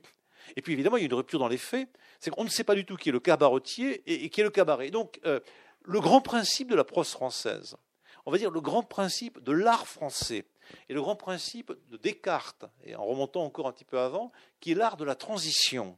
C'est-à-dire ce que j'apprends à mes étudiants. Quand on fait une dissertation, on fait que les choses transitent peu à peu par arguments successifs de manière régulière. C'est ce que je tente un petit peu de faire. Et briser de toutes les manières possibles. Puisque le dialogue est brisé. Puisque brusquement, le contexte est brisé. Il y a le cabaretier et le cabaret qui apparaît. Puisque toute logique est brisée. Brusquement, euh, Jacques dit strictement le contraire de ce qu'il avait dit auparavant, et qu'on voit brusquement surgir le diable. Et le diable est très bien, parce que le diable, c'est diabolus, c'est ce qui vient briser, hein, véritablement. Le diable, c'est l'inverse du symbole. Et donc tout se casse, véritablement. Et euh, alors là, on peut dire, mais en effet, Diderot est dans l'incohérence absolue.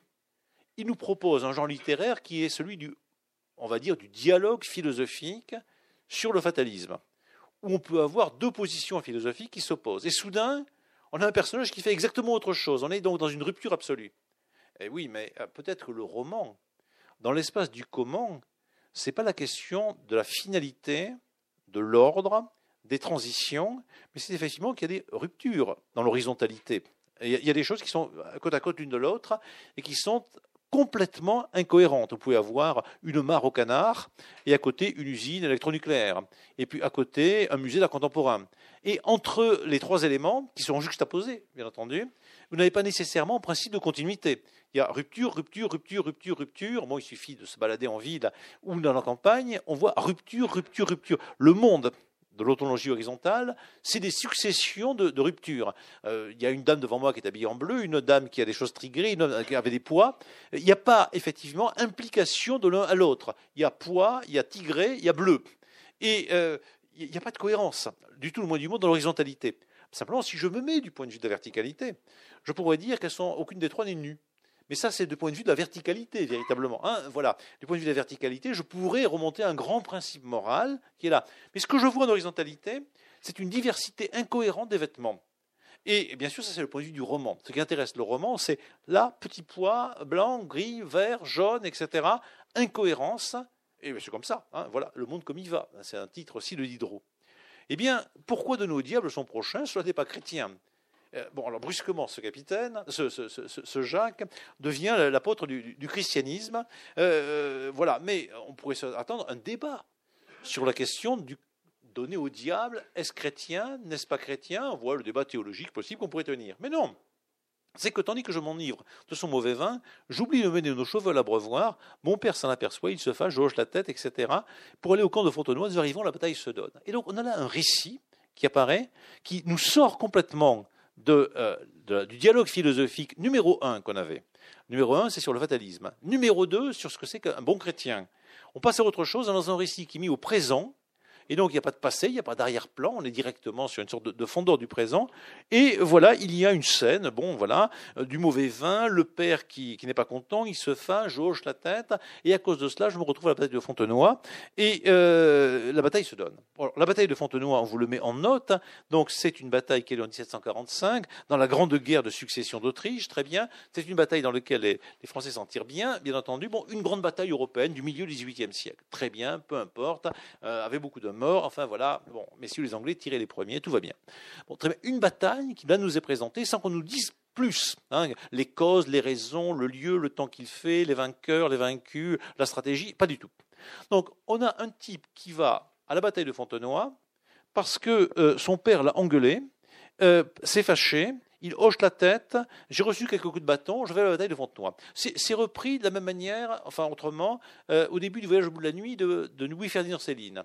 On a des gens qui sont là, c'est le début de la guerre de 14, ben, enfin, voilà, ça commence. Il y a un type qui fait la queue, il se met dans la queue, il se retrouve en train de faire la guerre de 14. Il s'appelle Bardamu, il est emporté. Alors, c'est typiquement une histoire de roman. Je suis dans l'horizontalité, il y a une ville, il y a la queue, c'est la guerre de 14, je ne suis ni pour ni contre, je me retrouve embarqué dedans, hein, embarqué, je prends vraiment ce terme qu'aime bien Céline, mais aussi Louis, euh, Pascal, je suis dedans, et je me retrouve à la guerre de 14 dans des horreurs multiples, eh bien très bien, je peux me trouver aussi à la bataille de Fontenoy. Donc je n'avais pas le projet de la bataille de Fontenoy. Je n'ai aucune raison patriotique, religieuse, etc. J'y suis, en effet, parce qu'on m'a engueulé, parce que mon père m'a engueulé. Par dérivation, je me retrouve là. Et donc, pas la question de savoir pourquoi ultime, mais comment je m'y suis retrouvé? Je m'y suis retrouvé parce que le cabaretier, le vin, le mauvais vin, j'ai gueulé, je me suis retrouvé, etc. Si le vin avait été bon, j'aurais pas gueulé de la même manière, et si j'avais pas gueulé de la même manière, je n'aurais pas été à la bataille de Fontenoy, et, et voilà, voilà les raisons. Donc on est dans une légèreté absolue. J'emploie le mot légèreté avec dessein parce que c'est le mot de Kundera ce qu'il appelle l'insoutenable légèreté de l'être dans un roman au titre très célèbre. C'est un titre prodigieux, parce qu'on a toujours envie de croire que l'être est lourd, qu'il pèse, qu'il est lesté de Dieu, de théologie ou de sens ultime de l'histoire. Or, dans l'insoutenable légèreté de l'être, on nous dit non, ce qui compte, c'est le fait qu'on se rencontre par hasard, comme tout le monde, et que peut-être euh, il est équivalent strictement, euh, par exemple, il évoque le coup de Prague en 68, il est équivalent strictement qu'il y a eu le coup de Prague avec des chars, l'histoire, le, mur de Berlin, tout ce que vous voulez, qui vient après, ou que ma grand-mère ou ma grand-tante, je ne sais plus, dans la banlieue de Prague, euh, évoque des poires qui ne sont pas tout à fait mûres, c'est pas la même saison, et donc les deux pèsent de la même manière, c'est assez l'insoutenable légèreté de l'être. C'est la légèreté de l'être, et c'est presque insoutenable. C'est tellement insoutenable euh, qu'on a envie de, mettre du poids. Voilà, on a, envie, de mettre du Dieu, on a envie de mettre du Mahomet, on a envie de mettre du sens véritablement, parce que c'est trop absurde d'être à la bataille de Fontenoy, simplement parce que le vin était mauvais. Que c'est insupportable. Enfin voilà, on a envie d'y être parce que des raisons politiques, morales, religieuses, du sens, tout ce que vous voulez. Non, non, et voilà, voilà, je m'enivre de son mauvais vin, parce que ce le vin était mauvais, eh bien, je me retrouve à la bataille de Fontenoy. Et alors là, tu reçois une balle à ton adresse. Vous l'avez deviné, un coup de feu au genou. Et Dieu sait que les bonnes et mauvaises aventures menées par un coup de feu, elles se tiennent ni plus ni moins que les chaînons d'une gourmette. Sans ce coup de feu, par exemple, je crois que j'aurais jamais été amoureux de ma vie des boiteux. Donc il se prend une balle dans le genou, et euh, c'est pas très agréable. Et après, d'ailleurs, il explique que c'est très compliqué d'avoir une balle au genou, que c'est plus douloureux peut-être que tout, parce que c'est euh, le genou, parce qu'il y a des trucs et des machins. Le genou, c'est le lieu matérialiste par excellence, c'est un lieu nul. Il y a un lieu bête qui est le pied, bête comme ses pieds. Il y a un lieu sublime qui est la tête, bien sûr, les yeux, le regard, le cœur à la rigueur. Mais le genou, il n'y a pas grand-chose à en dire en littérature. Il y a quelqu'un qui le sait très bien au cinéma, c'est euh, Romer, dans Le genou de Claire. On peut tomber amoureux des pieds d'une fille, de ses, de ses seins, de ses fesses, de son visage, de ses, etc. Mais le genou, bon, le genou, non. Le genou de Claire, surtout pas. Et le genou, en effet, c'est le lieu des articulations, c'est le lieu du, du, du bricolage, du comment. C'est pas très beau, c'est pas très laid, ça fonctionne, c'est compliqué. Ça fait très mal sans doute qu'on se prend une balle dedans, ce qui m'est pas arrivé, bien sûr. Mais c'est le lieu du, matérialisme parfait. Il n'y a, pas de spiritualité du genou. Il n'y a pas non plus de diabolicité du genou. Regardez, le, diable a des pieds poilus, de crochus, etc. Et Dieu a une très belle tête. Mais les genoux du diable, bon, ça va. Hein, voilà. Et ainsi que les genoux du, Christ. Hein, voilà.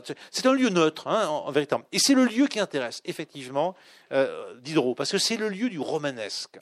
voilà. C'est-à-dire des articulations très compliquées entre les choses, très douloureuses alors évidemment, ça fait très mal si on se prend une balle dans le genou. Donc après, il y a un débat pour savoir si ça fait plus mal si on se prend une balle dans l'aine. Alors le maître soutient que c'est plus douloureux parce que là, il y a des trucs un peu, voilà. Enfin bon, il, il débat de ces questions-là qui sont purement matérielles, hein, purement matérielles.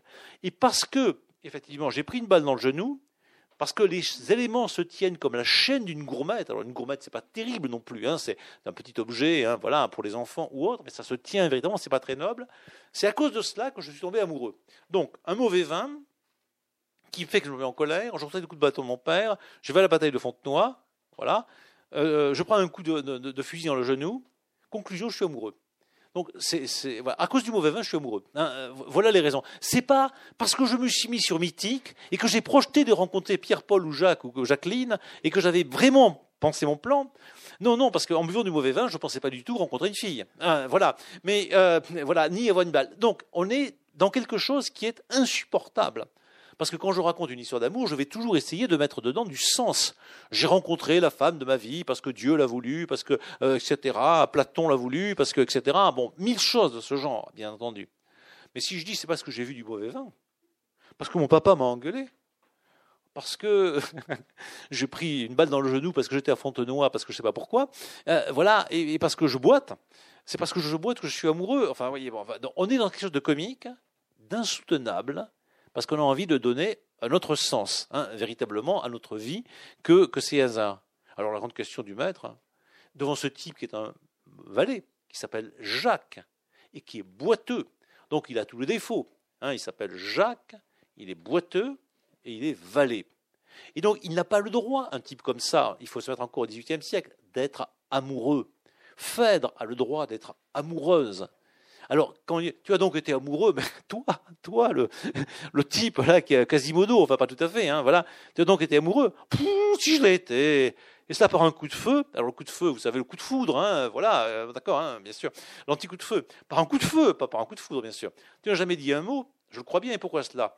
C'est que ça ne pouvait être dit ni plus tôt ni plus tard. Alors évidemment, si on est amoureux, en principe, c'est une espèce de topos du commun littéraire. Quand on est amoureux, on parle, on raconte. Je suis amoureux, je suis amoureuse, écoutez, je vous raconter ma vie, enfin, une chose comme ça, voilà.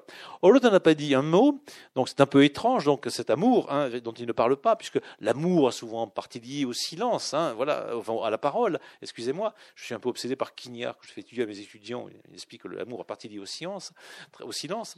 Et le moment d'apprendre ses amours est-il venu? Qui le sait, à tout hasard, comment toujours. Alors on sait bien que depuis longtemps, euh, on aime bien écouter des histoires et que euh, voilà, euh, l'activité des hommes depuis au moins l'Iliade et l'Odyssée, c'est de raconter des histoires et d'autres gens viennent pour rencontrer des histoires. Et parmi les histoires intéressantes, évidemment, il y a c'est l'histoire d'amour. Hein. c'est le Caméron de Boccace, c'est le Septameron de Marine de Navarre et bien d'autres. C'est très bien. Bon, l'Odyssée c'est pas mal, mais ce qui est bien aussi, c'est que Ulysse, euh, les monstres, tout ça, on en a vite un peu marre, mais ce qu'il retrouve Pénélope, ce qu'il rencontre Circé, euh, Calypso et toutes les autres, s'il n'y avait pas Nausicaa dans l'Odyssée, on s'en ficherait un peu quand même, hein, voilà, de, sa, navigation en solitaire sur la Méditerranée. Donc les histoires Et les histoires d'amour, ça nous plaît depuis bien toujours, depuis longtemps. Voilà. Et donc, comme on n'a rien à faire, on voyage, raconte toujours, raconte toujours. Commence toujours. Jacques commença l'histoire de ses amours. C'était l'après-dîner, il faisait un temps lourd, rime amour lourd. Euh, son maître s'endormit, et donc voilà le succès de l'histoire. Donc on a un beau récit, d'accord? Euh, L'histoire des amours, il fait lourd. Mais c'est comme ça la vie. Hein l'histoire peut être passionnante, mais s'il fait lourd, avant-hier il faisait très lourd, avant d'autant à Toulouse, on m'eut raconté l'histoire d'un amour. Le vent était plus important peut-être pour moi que les histoires des plus belles amours du monde. Hein voilà, j'ai eu beau lire quelques nouvelles des, amours complexes, apparemment entre Macron et sa femme, dont apparemment j'apprenais dans, dans Gala, que je vous conseille beaucoup de lire hein, comme source fondamentale, voici voilà, quelques détails précis. Il faisait tellement chaud, lourd, tellement de vent de temps que. Alors, je blague pas. Parce que pour, pour, pour Diderot, la question de la météo, du temps qu'il fait, des variations, quelque part plus radicalement encore que Montesquieu. Pour Montesquieu, c'est la question du climat qui compte. Hein. Euh, voilà, on est plus ou moins chaud, moins selon le climat qu'il y a. Mais la question de la météo, le fait qu'il fait lourd, qu'il fait pas lourd, etc., détermine très largement qu'il y a du brouillard ou pas de brouillard, qu'il pleut ou qu'il pleut pas, détermine très largement notre philosophie, notre pensée. C'est le début du supplément au voyage au Bougainville. Les personnages sont là, il y a du brouillard qui monte, qui descend, etc. Et là, on est vraiment dans le matérialisme. C'est-à-dire une expérience qu'on fait un peu tous les jours. On n'est pas toujours, on n'est pas également philosophe avec la même philosophie, à Toulouse en particulier, selon qu'il y a du vent temps ou qu'il n'y a pas du vent temps. Quand il y a du vent temps, on n'a pas la même philosophie exactement que voilà. Et selon qu'il fait lourd ou pas lourd, eh bien, selon les individus, et voilà. Et donc, pour Diderot, c'est très important. Le récit s'arrête, le maître s'endort, non pas à cause de la faiblesse du récit, non pas à cause de la nullité de Jacques, mais simplement parce qu'il fait lourd. Hein, voilà, c'est tout. Voilà. Comment ben Parce qu'il fait lourd. Enfin voilà, c'est comme ça. C'est on est vraiment dedans. Euh, le maître s'endormit. La nuit, il est surpris il y a des champs. Les voilà fourvoyés. Alors si vous endormez à cheval de nuit, eh bien, bon, vous êtes fourvoyé. C'est pas trop grave, mais vous êtes fourvoyé. Hein, c'est-à-dire que vous savez plus où vous êtes, hein, véritablement. Voilà le maître dans une colère terrible et tombe un grand coup de fouet sur son valet. Et le pauvre diable disant à chaque coup, celui-là était apparemment écrit là-haut. Alors évidemment, euh, oui, euh, si le maître se découvre qu'il est fourvoyé dans la nuit, bah, s'il est le maître, moi si je suis le maître, je, vais punir mon valet, quoi. Voilà, puisque je suis le maître. Hein, voilà, bon. Et donc c'est pas ma faute, ça peut pas être ma faute puisque je suis le maître. Donc je vais taper sur Jacques. Bon, euh, on n'est pas obligé d'être l'abbé Pierre dans la justice sociale, hein, bien entendu.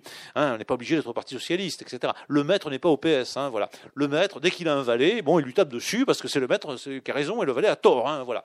Et donc c'est des personnages de théâtre et de comédie, mais qui renvoient aussi une réalité très profonde. C'est qu'on l'expérimente tous les jours. Hein. Celui qui a le pouvoir, ben, on l'expérimente dans les bureaux, on l'expérimente dans l'éducation nationale, dans les universités, où vous voulez. Celui qui a le pouvoir a raison et l'autre a tort. Hein, voilà. Et ça se passe de nuit, ça se passe de jour entre le valet et son maître. Et donc, on a une micro-scène de roman euh, on sait qu'elle est fausse, parce qu'effectivement, le, le, valet et Jacques ne se sont jamais rencontrés, ces personnages mais on sait qu'elle est vraie aussi, de notre point de vue. Parce qu'effectivement, il arrive parfois qu'on raconte une histoire, que le maître, enfin, peu importe, s'endorme, et qu'après on se prend des coups sur la tête. Alors qu'est-ce qu'on peut faire? Eh bien, ou bien la révolution, contre le maître, c'est une possibilité. On n'est pas très loin de la Révolution française où les gens vont se révolter contre le maître qui donne des coups de bâton, qui s'appelle le comte Almaviva ou le maître, ou n'importe, le comte Almaviva, c'est le roi de Séville, bien entendu. On n'est pas très loin de ça. Ou bien on se dit, eh ben, c'est écrit là-haut, c'est comme ça, ça a toujours été comme ça, et voilà, et bon, on ne va pas se révolter. Il n'est pas sûr que la position d'Hydro soit celle de Jacques. Euh, probablement pas d'ailleurs, exactement. Mais euh, il la reprend, hein, il la reprend dans son texte. Et voilà, vous voyez, lecteur, et voilà la voix off, la voix fondamentale. Donc le lecteur n'a pas été encore nommé comme lecteur. On apprend, on le savait, mais on l'avait oublié, qu'on était lecteur. Et là, on est bien dans le matérialisme. Parce que quand je suis dans une position, j'ai toujours envie d'oublier dans quelle position réelle je suis. Euh, je suis au théâtre, j'ai envie d'oublier que je suis un spectateur, je suis vraiment le témoin de la scène que je vois devant moi. Je suis au cinéma, j'oublie quelque part que je suis euh, assis sur ma chaise, je suis vraiment dans la scène qui est là. Et là, je m'élève dans l'espace des essences. Et là, on me rappelle, mais non, tu es un lecteur. N'oublie pas que tu es un lecteur, que tu lis un bouquin. Vous voyez, c'est ce que Brecht va appeler plus tard la distanciation. N'oublie pas que tu es un spectateur. N'oublie pas que tu n'es pas un dieu, et que tu n'assistes pas au spectacle des dieux. Tu es simplement un lecteur. Et moi, moi, c'est-à-dire la figure narratrice, je suis celui qui raconte une histoire. Voyez, lecteur, que je suis en beau chemin. Alors donc le maître et Jacques sont en beau chemin. Non, ils sont perdus, ils sont fourvoyés dans la nuit. Mais moi, je suis en beau chemin. Donc il y a à la fois le chemin de la vie, le chemin des balles de fusil, le chemin du texte littéraire, et puis le chemin sur lequel sont les personnages.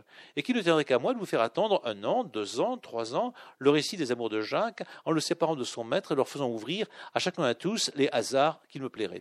Alors, euh, il y a un titre euh, magnifique euh, récent d'un critique littéraire, qui, le titre c'est Le récit est un piège. Et en effet, le récit est un piège Oui, le récit est un piège. Parce qu'en effet, si je raconte une histoire, je fabrique une machine séductrice qui enveloppe peu à peu celui qui l'écoute pour l'amener dans la conviction que ce récit est intéressant et la vérité, je vais le mener jusqu'à un certain point, ce qui peut être mythologique ou autre, bien sûr. Et bien sûr, celui qui le conteur peut fabriquer un bon piège ou un mauvais piège. Mais ce piège est une sorte de piège vraiment profondément théologique.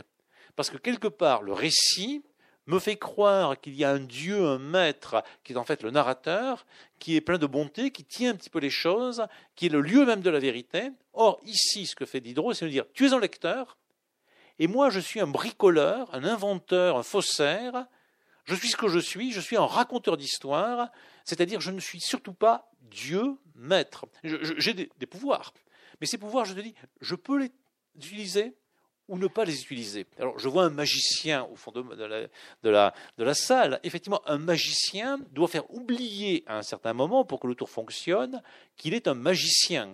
Il doit nous convaincre qu'il est notre meilleur ami, qu'il nous montre des choses comme ça qui se produisent.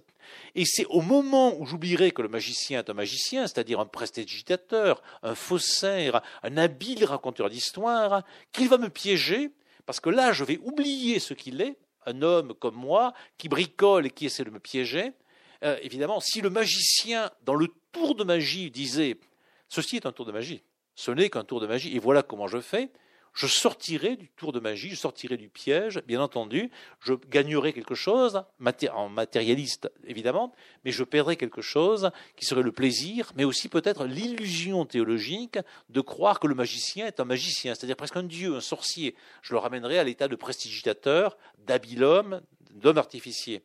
Et voilà. Qu'est-ce qui l'empêcherait de marier le maître et de, me faire de le faire cocu? D'embarquer Jacques pour les îles. Alors là arrive une série de possibilités de romans.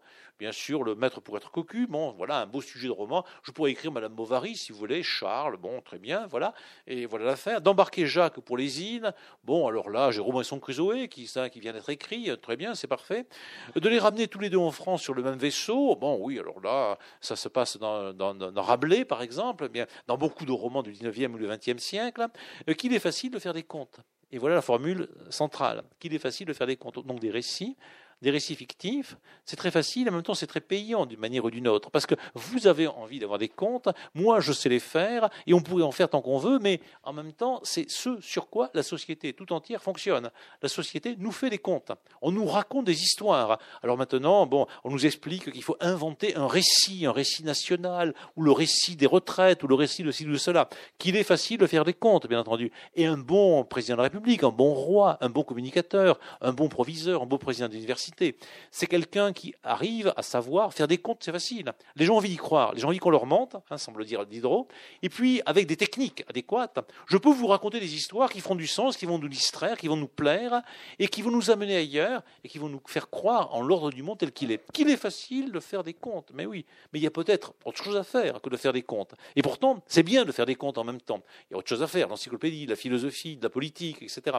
Mais en même temps, peut-être bien, il faut faire des comptes en brisant les comptes véritablement, euh, qu'il est facile de faire des comptes, mais ils en seront quittes l'un et l'autre pour une mauvaise nuit, et vous pour ce délai. Alors, évidemment, il y a deux plans qui sont mis. La mauvaise nuit, c'est une fiction, parce qu'ils n'existent pas. Hein, bien entendu, ils n'existent pas. Et, donc, cette mauvaise nuit, euh, bon, voilà, et ce qu'elle est. Et puis, en même temps, c'est bon, c'est rigolo. Une mauvaise nuit, hein, voilà, bon, on peut imaginer tout ce qu'on veut. Et vous, pour ce délai, ça, ça existe vraiment. Parce qu'effectivement, on va, on va attendre. Si on lit le roman peu à peu, en même temps, euh, en même temps, euh, on peut euh, sauter des pages. Hein, on peut, on peut lire jusqu'à la fin. On peut lire d'entrée de jeu la dernière page. Et donc, il y a deux temps qui sont mis sur le même plan. Le temps de la lecture, qui est le temps du réel quelque part, puisqu'effectivement, je, je vis dans le temps de la lecture. Et le temps de la fiction, qui est le temps de l'irréel, et qui est mis sur le même plan que le temps de la lecture, véritablement. Mais en même temps, il y a une sorte de, de vérité de tout cela. C'est que quand je lis, je fais un voyage. Et quand je fais un voyage, quelque part, je lis le monde. Je traverse le monde et je le lis, je le découvre. Et donc la lecture est un voyage, le voyage est une lecture à bien des égards. Et quand je lis, effectivement, je passe des nuits, euh, à lire peut-être, mais je passe aussi des moments où je perds complètement le sens je me fourvoie complètement. Et là, je ne vais pas être euh, juif, talmudiste ou n'importe quoi de ce genre. Le Talmud insiste beaucoup sur que la lecture, y compris la lecture de la Bible, c'est parfois une traversée de la nuit du sens, véritablement. Et cette nuit du sens, effectivement, c'est peut-être la condition de, l'illumination, de la, redécouverte, hein, très, très profondément. Mais effectivement, si la lecture est un voyage, si le voyage est, est une lecture, on est au cœur du roman euh, de Diderot, véritablement. Et on comprend l'importance pour les romanciers contemporains de cette euh, liaison entre l'aventure de l'écriture et de la lecture, et l'écriture de l'aventure ou l'écriture de la lecture. C'est l'objet d'un roman contemporain extraordinaire de Michel Butor, que j'ai cité un peu auparavant, qui est un des grands inventeurs du nouveau roman. Je crois en 1957, il sort la modification, c'est-à-dire un roman euh, qui, est, qui, est, contemporain de la Renaissance de Jacques le Fataliste et son maître. Dans la modification, nous avons un personnage qui est vous, vous prenez le train, vous allez à Rome, vous êtes un homme, vous avez quitté votre femme qui est à Paris, vous vous rendez à Rome pour trouver votre maîtresse qui est Cécile, etc. Et peu à peu, on se rend compte que cette aventure, qui est l'aventure d'un homme qui va de Rome, enfin de Paris à Rome pour rencontrer sa maîtresse, et quand il arrive à, Rome, il décide de revenir parce que finalement il revient retrouver sa femme et puis euh, il va quitter Cécile, de Cécile, c'est le point aveugle. C'est aussi l'aventure de celui qui est en train de lire le livre. Vous vous embarquez dans un livre, vous commencez à lire un livre, vous allez donc vers l'origine des temps, vous allez donc vers Rome, vous allez donc évidemment trahir votre vie quotidienne. Votre vie quotidienne, c'est pas votre femme de Paris qui s'appelle Henriette, on en a marre d'Henriette, c'est évidemment Cécile, c'est-à-dire le point aveugle, Caïcous, etc. Mais quand vous approchez peu à peu, peu à peu le Caïcous, le point aveugle, le Rome, l'origine, peut-être vous allez revenir vers les rillettes, comme Giscard, et vers Henriette, hein, véritablement. Hein, voilà. De ceux qui connaissent un peu l'œuvre de Giscard connaissent l'allusion évidemment fondamentale. Et euh, bien sûr, et donc quelque part chez Butin, il y a à la fois l'écriture d'un roman, mais en même temps le roman d'une écriture, et puis cette liaison très profonde entre le voyage et la lecture, véritablement. Alors, c'est pour cela qu'il a, il aura fallu attendre effectivement la fin du XXe siècle pour qu'on lise efficacement, pour que des gens comme Solers, par exemple, Kundera, lisent, euh, euh, Novarina, lisent très efficacement le, livre de Diderot. Parce qu'en effet, il faut... Euh, euh, il faut croire vraiment au roman pour lire ça, c'est-à-dire croire au roman, c'est croire au fait que le roman c'est écrit pour tout le monde, par tout le monde. Hein. C'est quelque chose de, bourgeois, on va dire. C'est pas du tout épique le roman, même s'il peut y avoir des références épiques ici ou là dans le roman. Ensuite, le roman est fondamentalement matérialiste, même s'il peut y avoir des éléments religieux dans le roman, bien entendu. Euh, mais fondamentalement, il décrit ce qui se passe dans le monde ici. Et enfin, le roman, c'est quelque chose qui est du côté du comment et du côté du rire. Du côté du comment, et non pas du côté du pourquoi, il y a des genres du comment, il y a des genres du pourquoi, véritablement. Le roman, c'est de, cet autre côté. Et puis c'est aussi du côté du rire, de ce que euh, Milan Kundera appelle l'humour. L'humour, c'est la suspension du jugement. C'est-à-dire, effectivement, par exemple, Kundera montre que dans Madame Bovary, on a une histoire sur laquelle on peut avoir des jugements très forts. On peut trouver que Madame Bovary est une femme libérée, que donc c'est très très bien, qu'elle avait tout à fait raison de tromper Rodolphe, euh, euh, comment il s'appelle, Charles, de se taper Rodolphe et Léon, et que bon, voilà, très très bien. Bon, et donc euh, c'est bien parce que c'est la faute aux hommes. On peut très bien dire le contraire. On peut dire que c'est une salope, etc., etc. On peut dire, voilà, on peut faire toutes sortes de jugements, plus nuancés, plus complexes.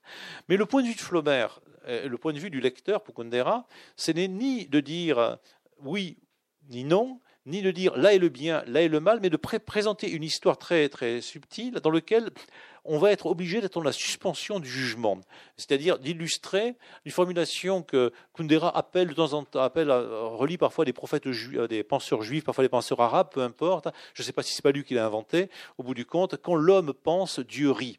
C'est-à-dire, effectivement, euh, l'homme pense toujours en se disant, voilà le pourquoi, voilà le pourquoi, voilà les, objectifs, voilà les raisons ultimes, mais Dieu rit parce que Dieu se passe curieusement dans le spectacle généralisé de l'horizontalité, bien, que lui-même soit en parce qu'il comprend bien que les hommes sont dans les incertitudes qui sont dans l'horizontalité. Alors le point de vue du roman, pour Kundera, et je crois que c'est une très forte idée, c'est un point de vue essentiellement comique, ou plutôt humoristique.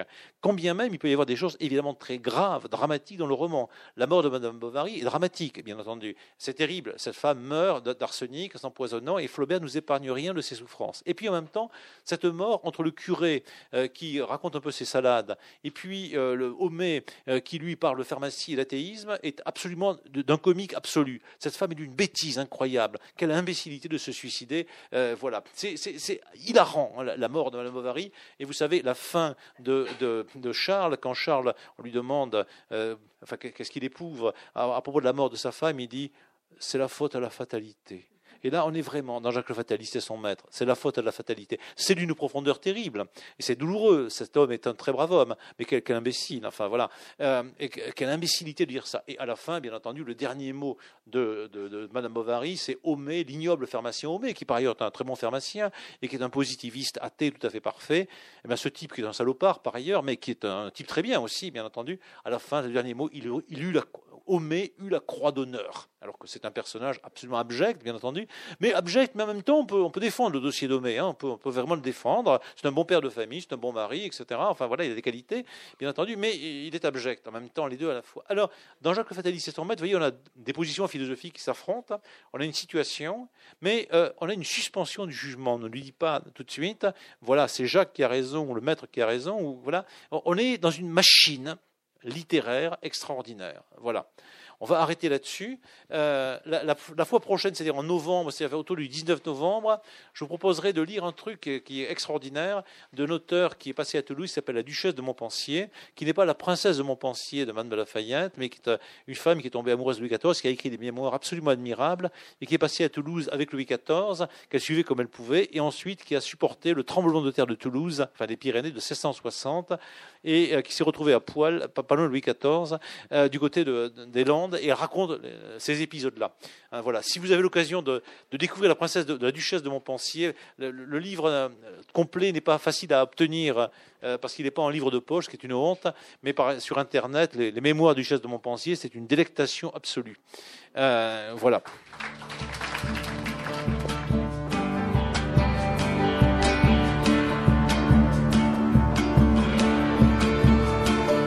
Vous venez d'entendre un classique au détail proposé par Yves Le Pestipon à la librairie Ombre Blanche. Ce lundi 15 octobre 2018 était dédié à l'étude de Jacques le Fataliste et son maître de Diderot, du début de l'œuvre jusqu'à la phrase pour ce délai.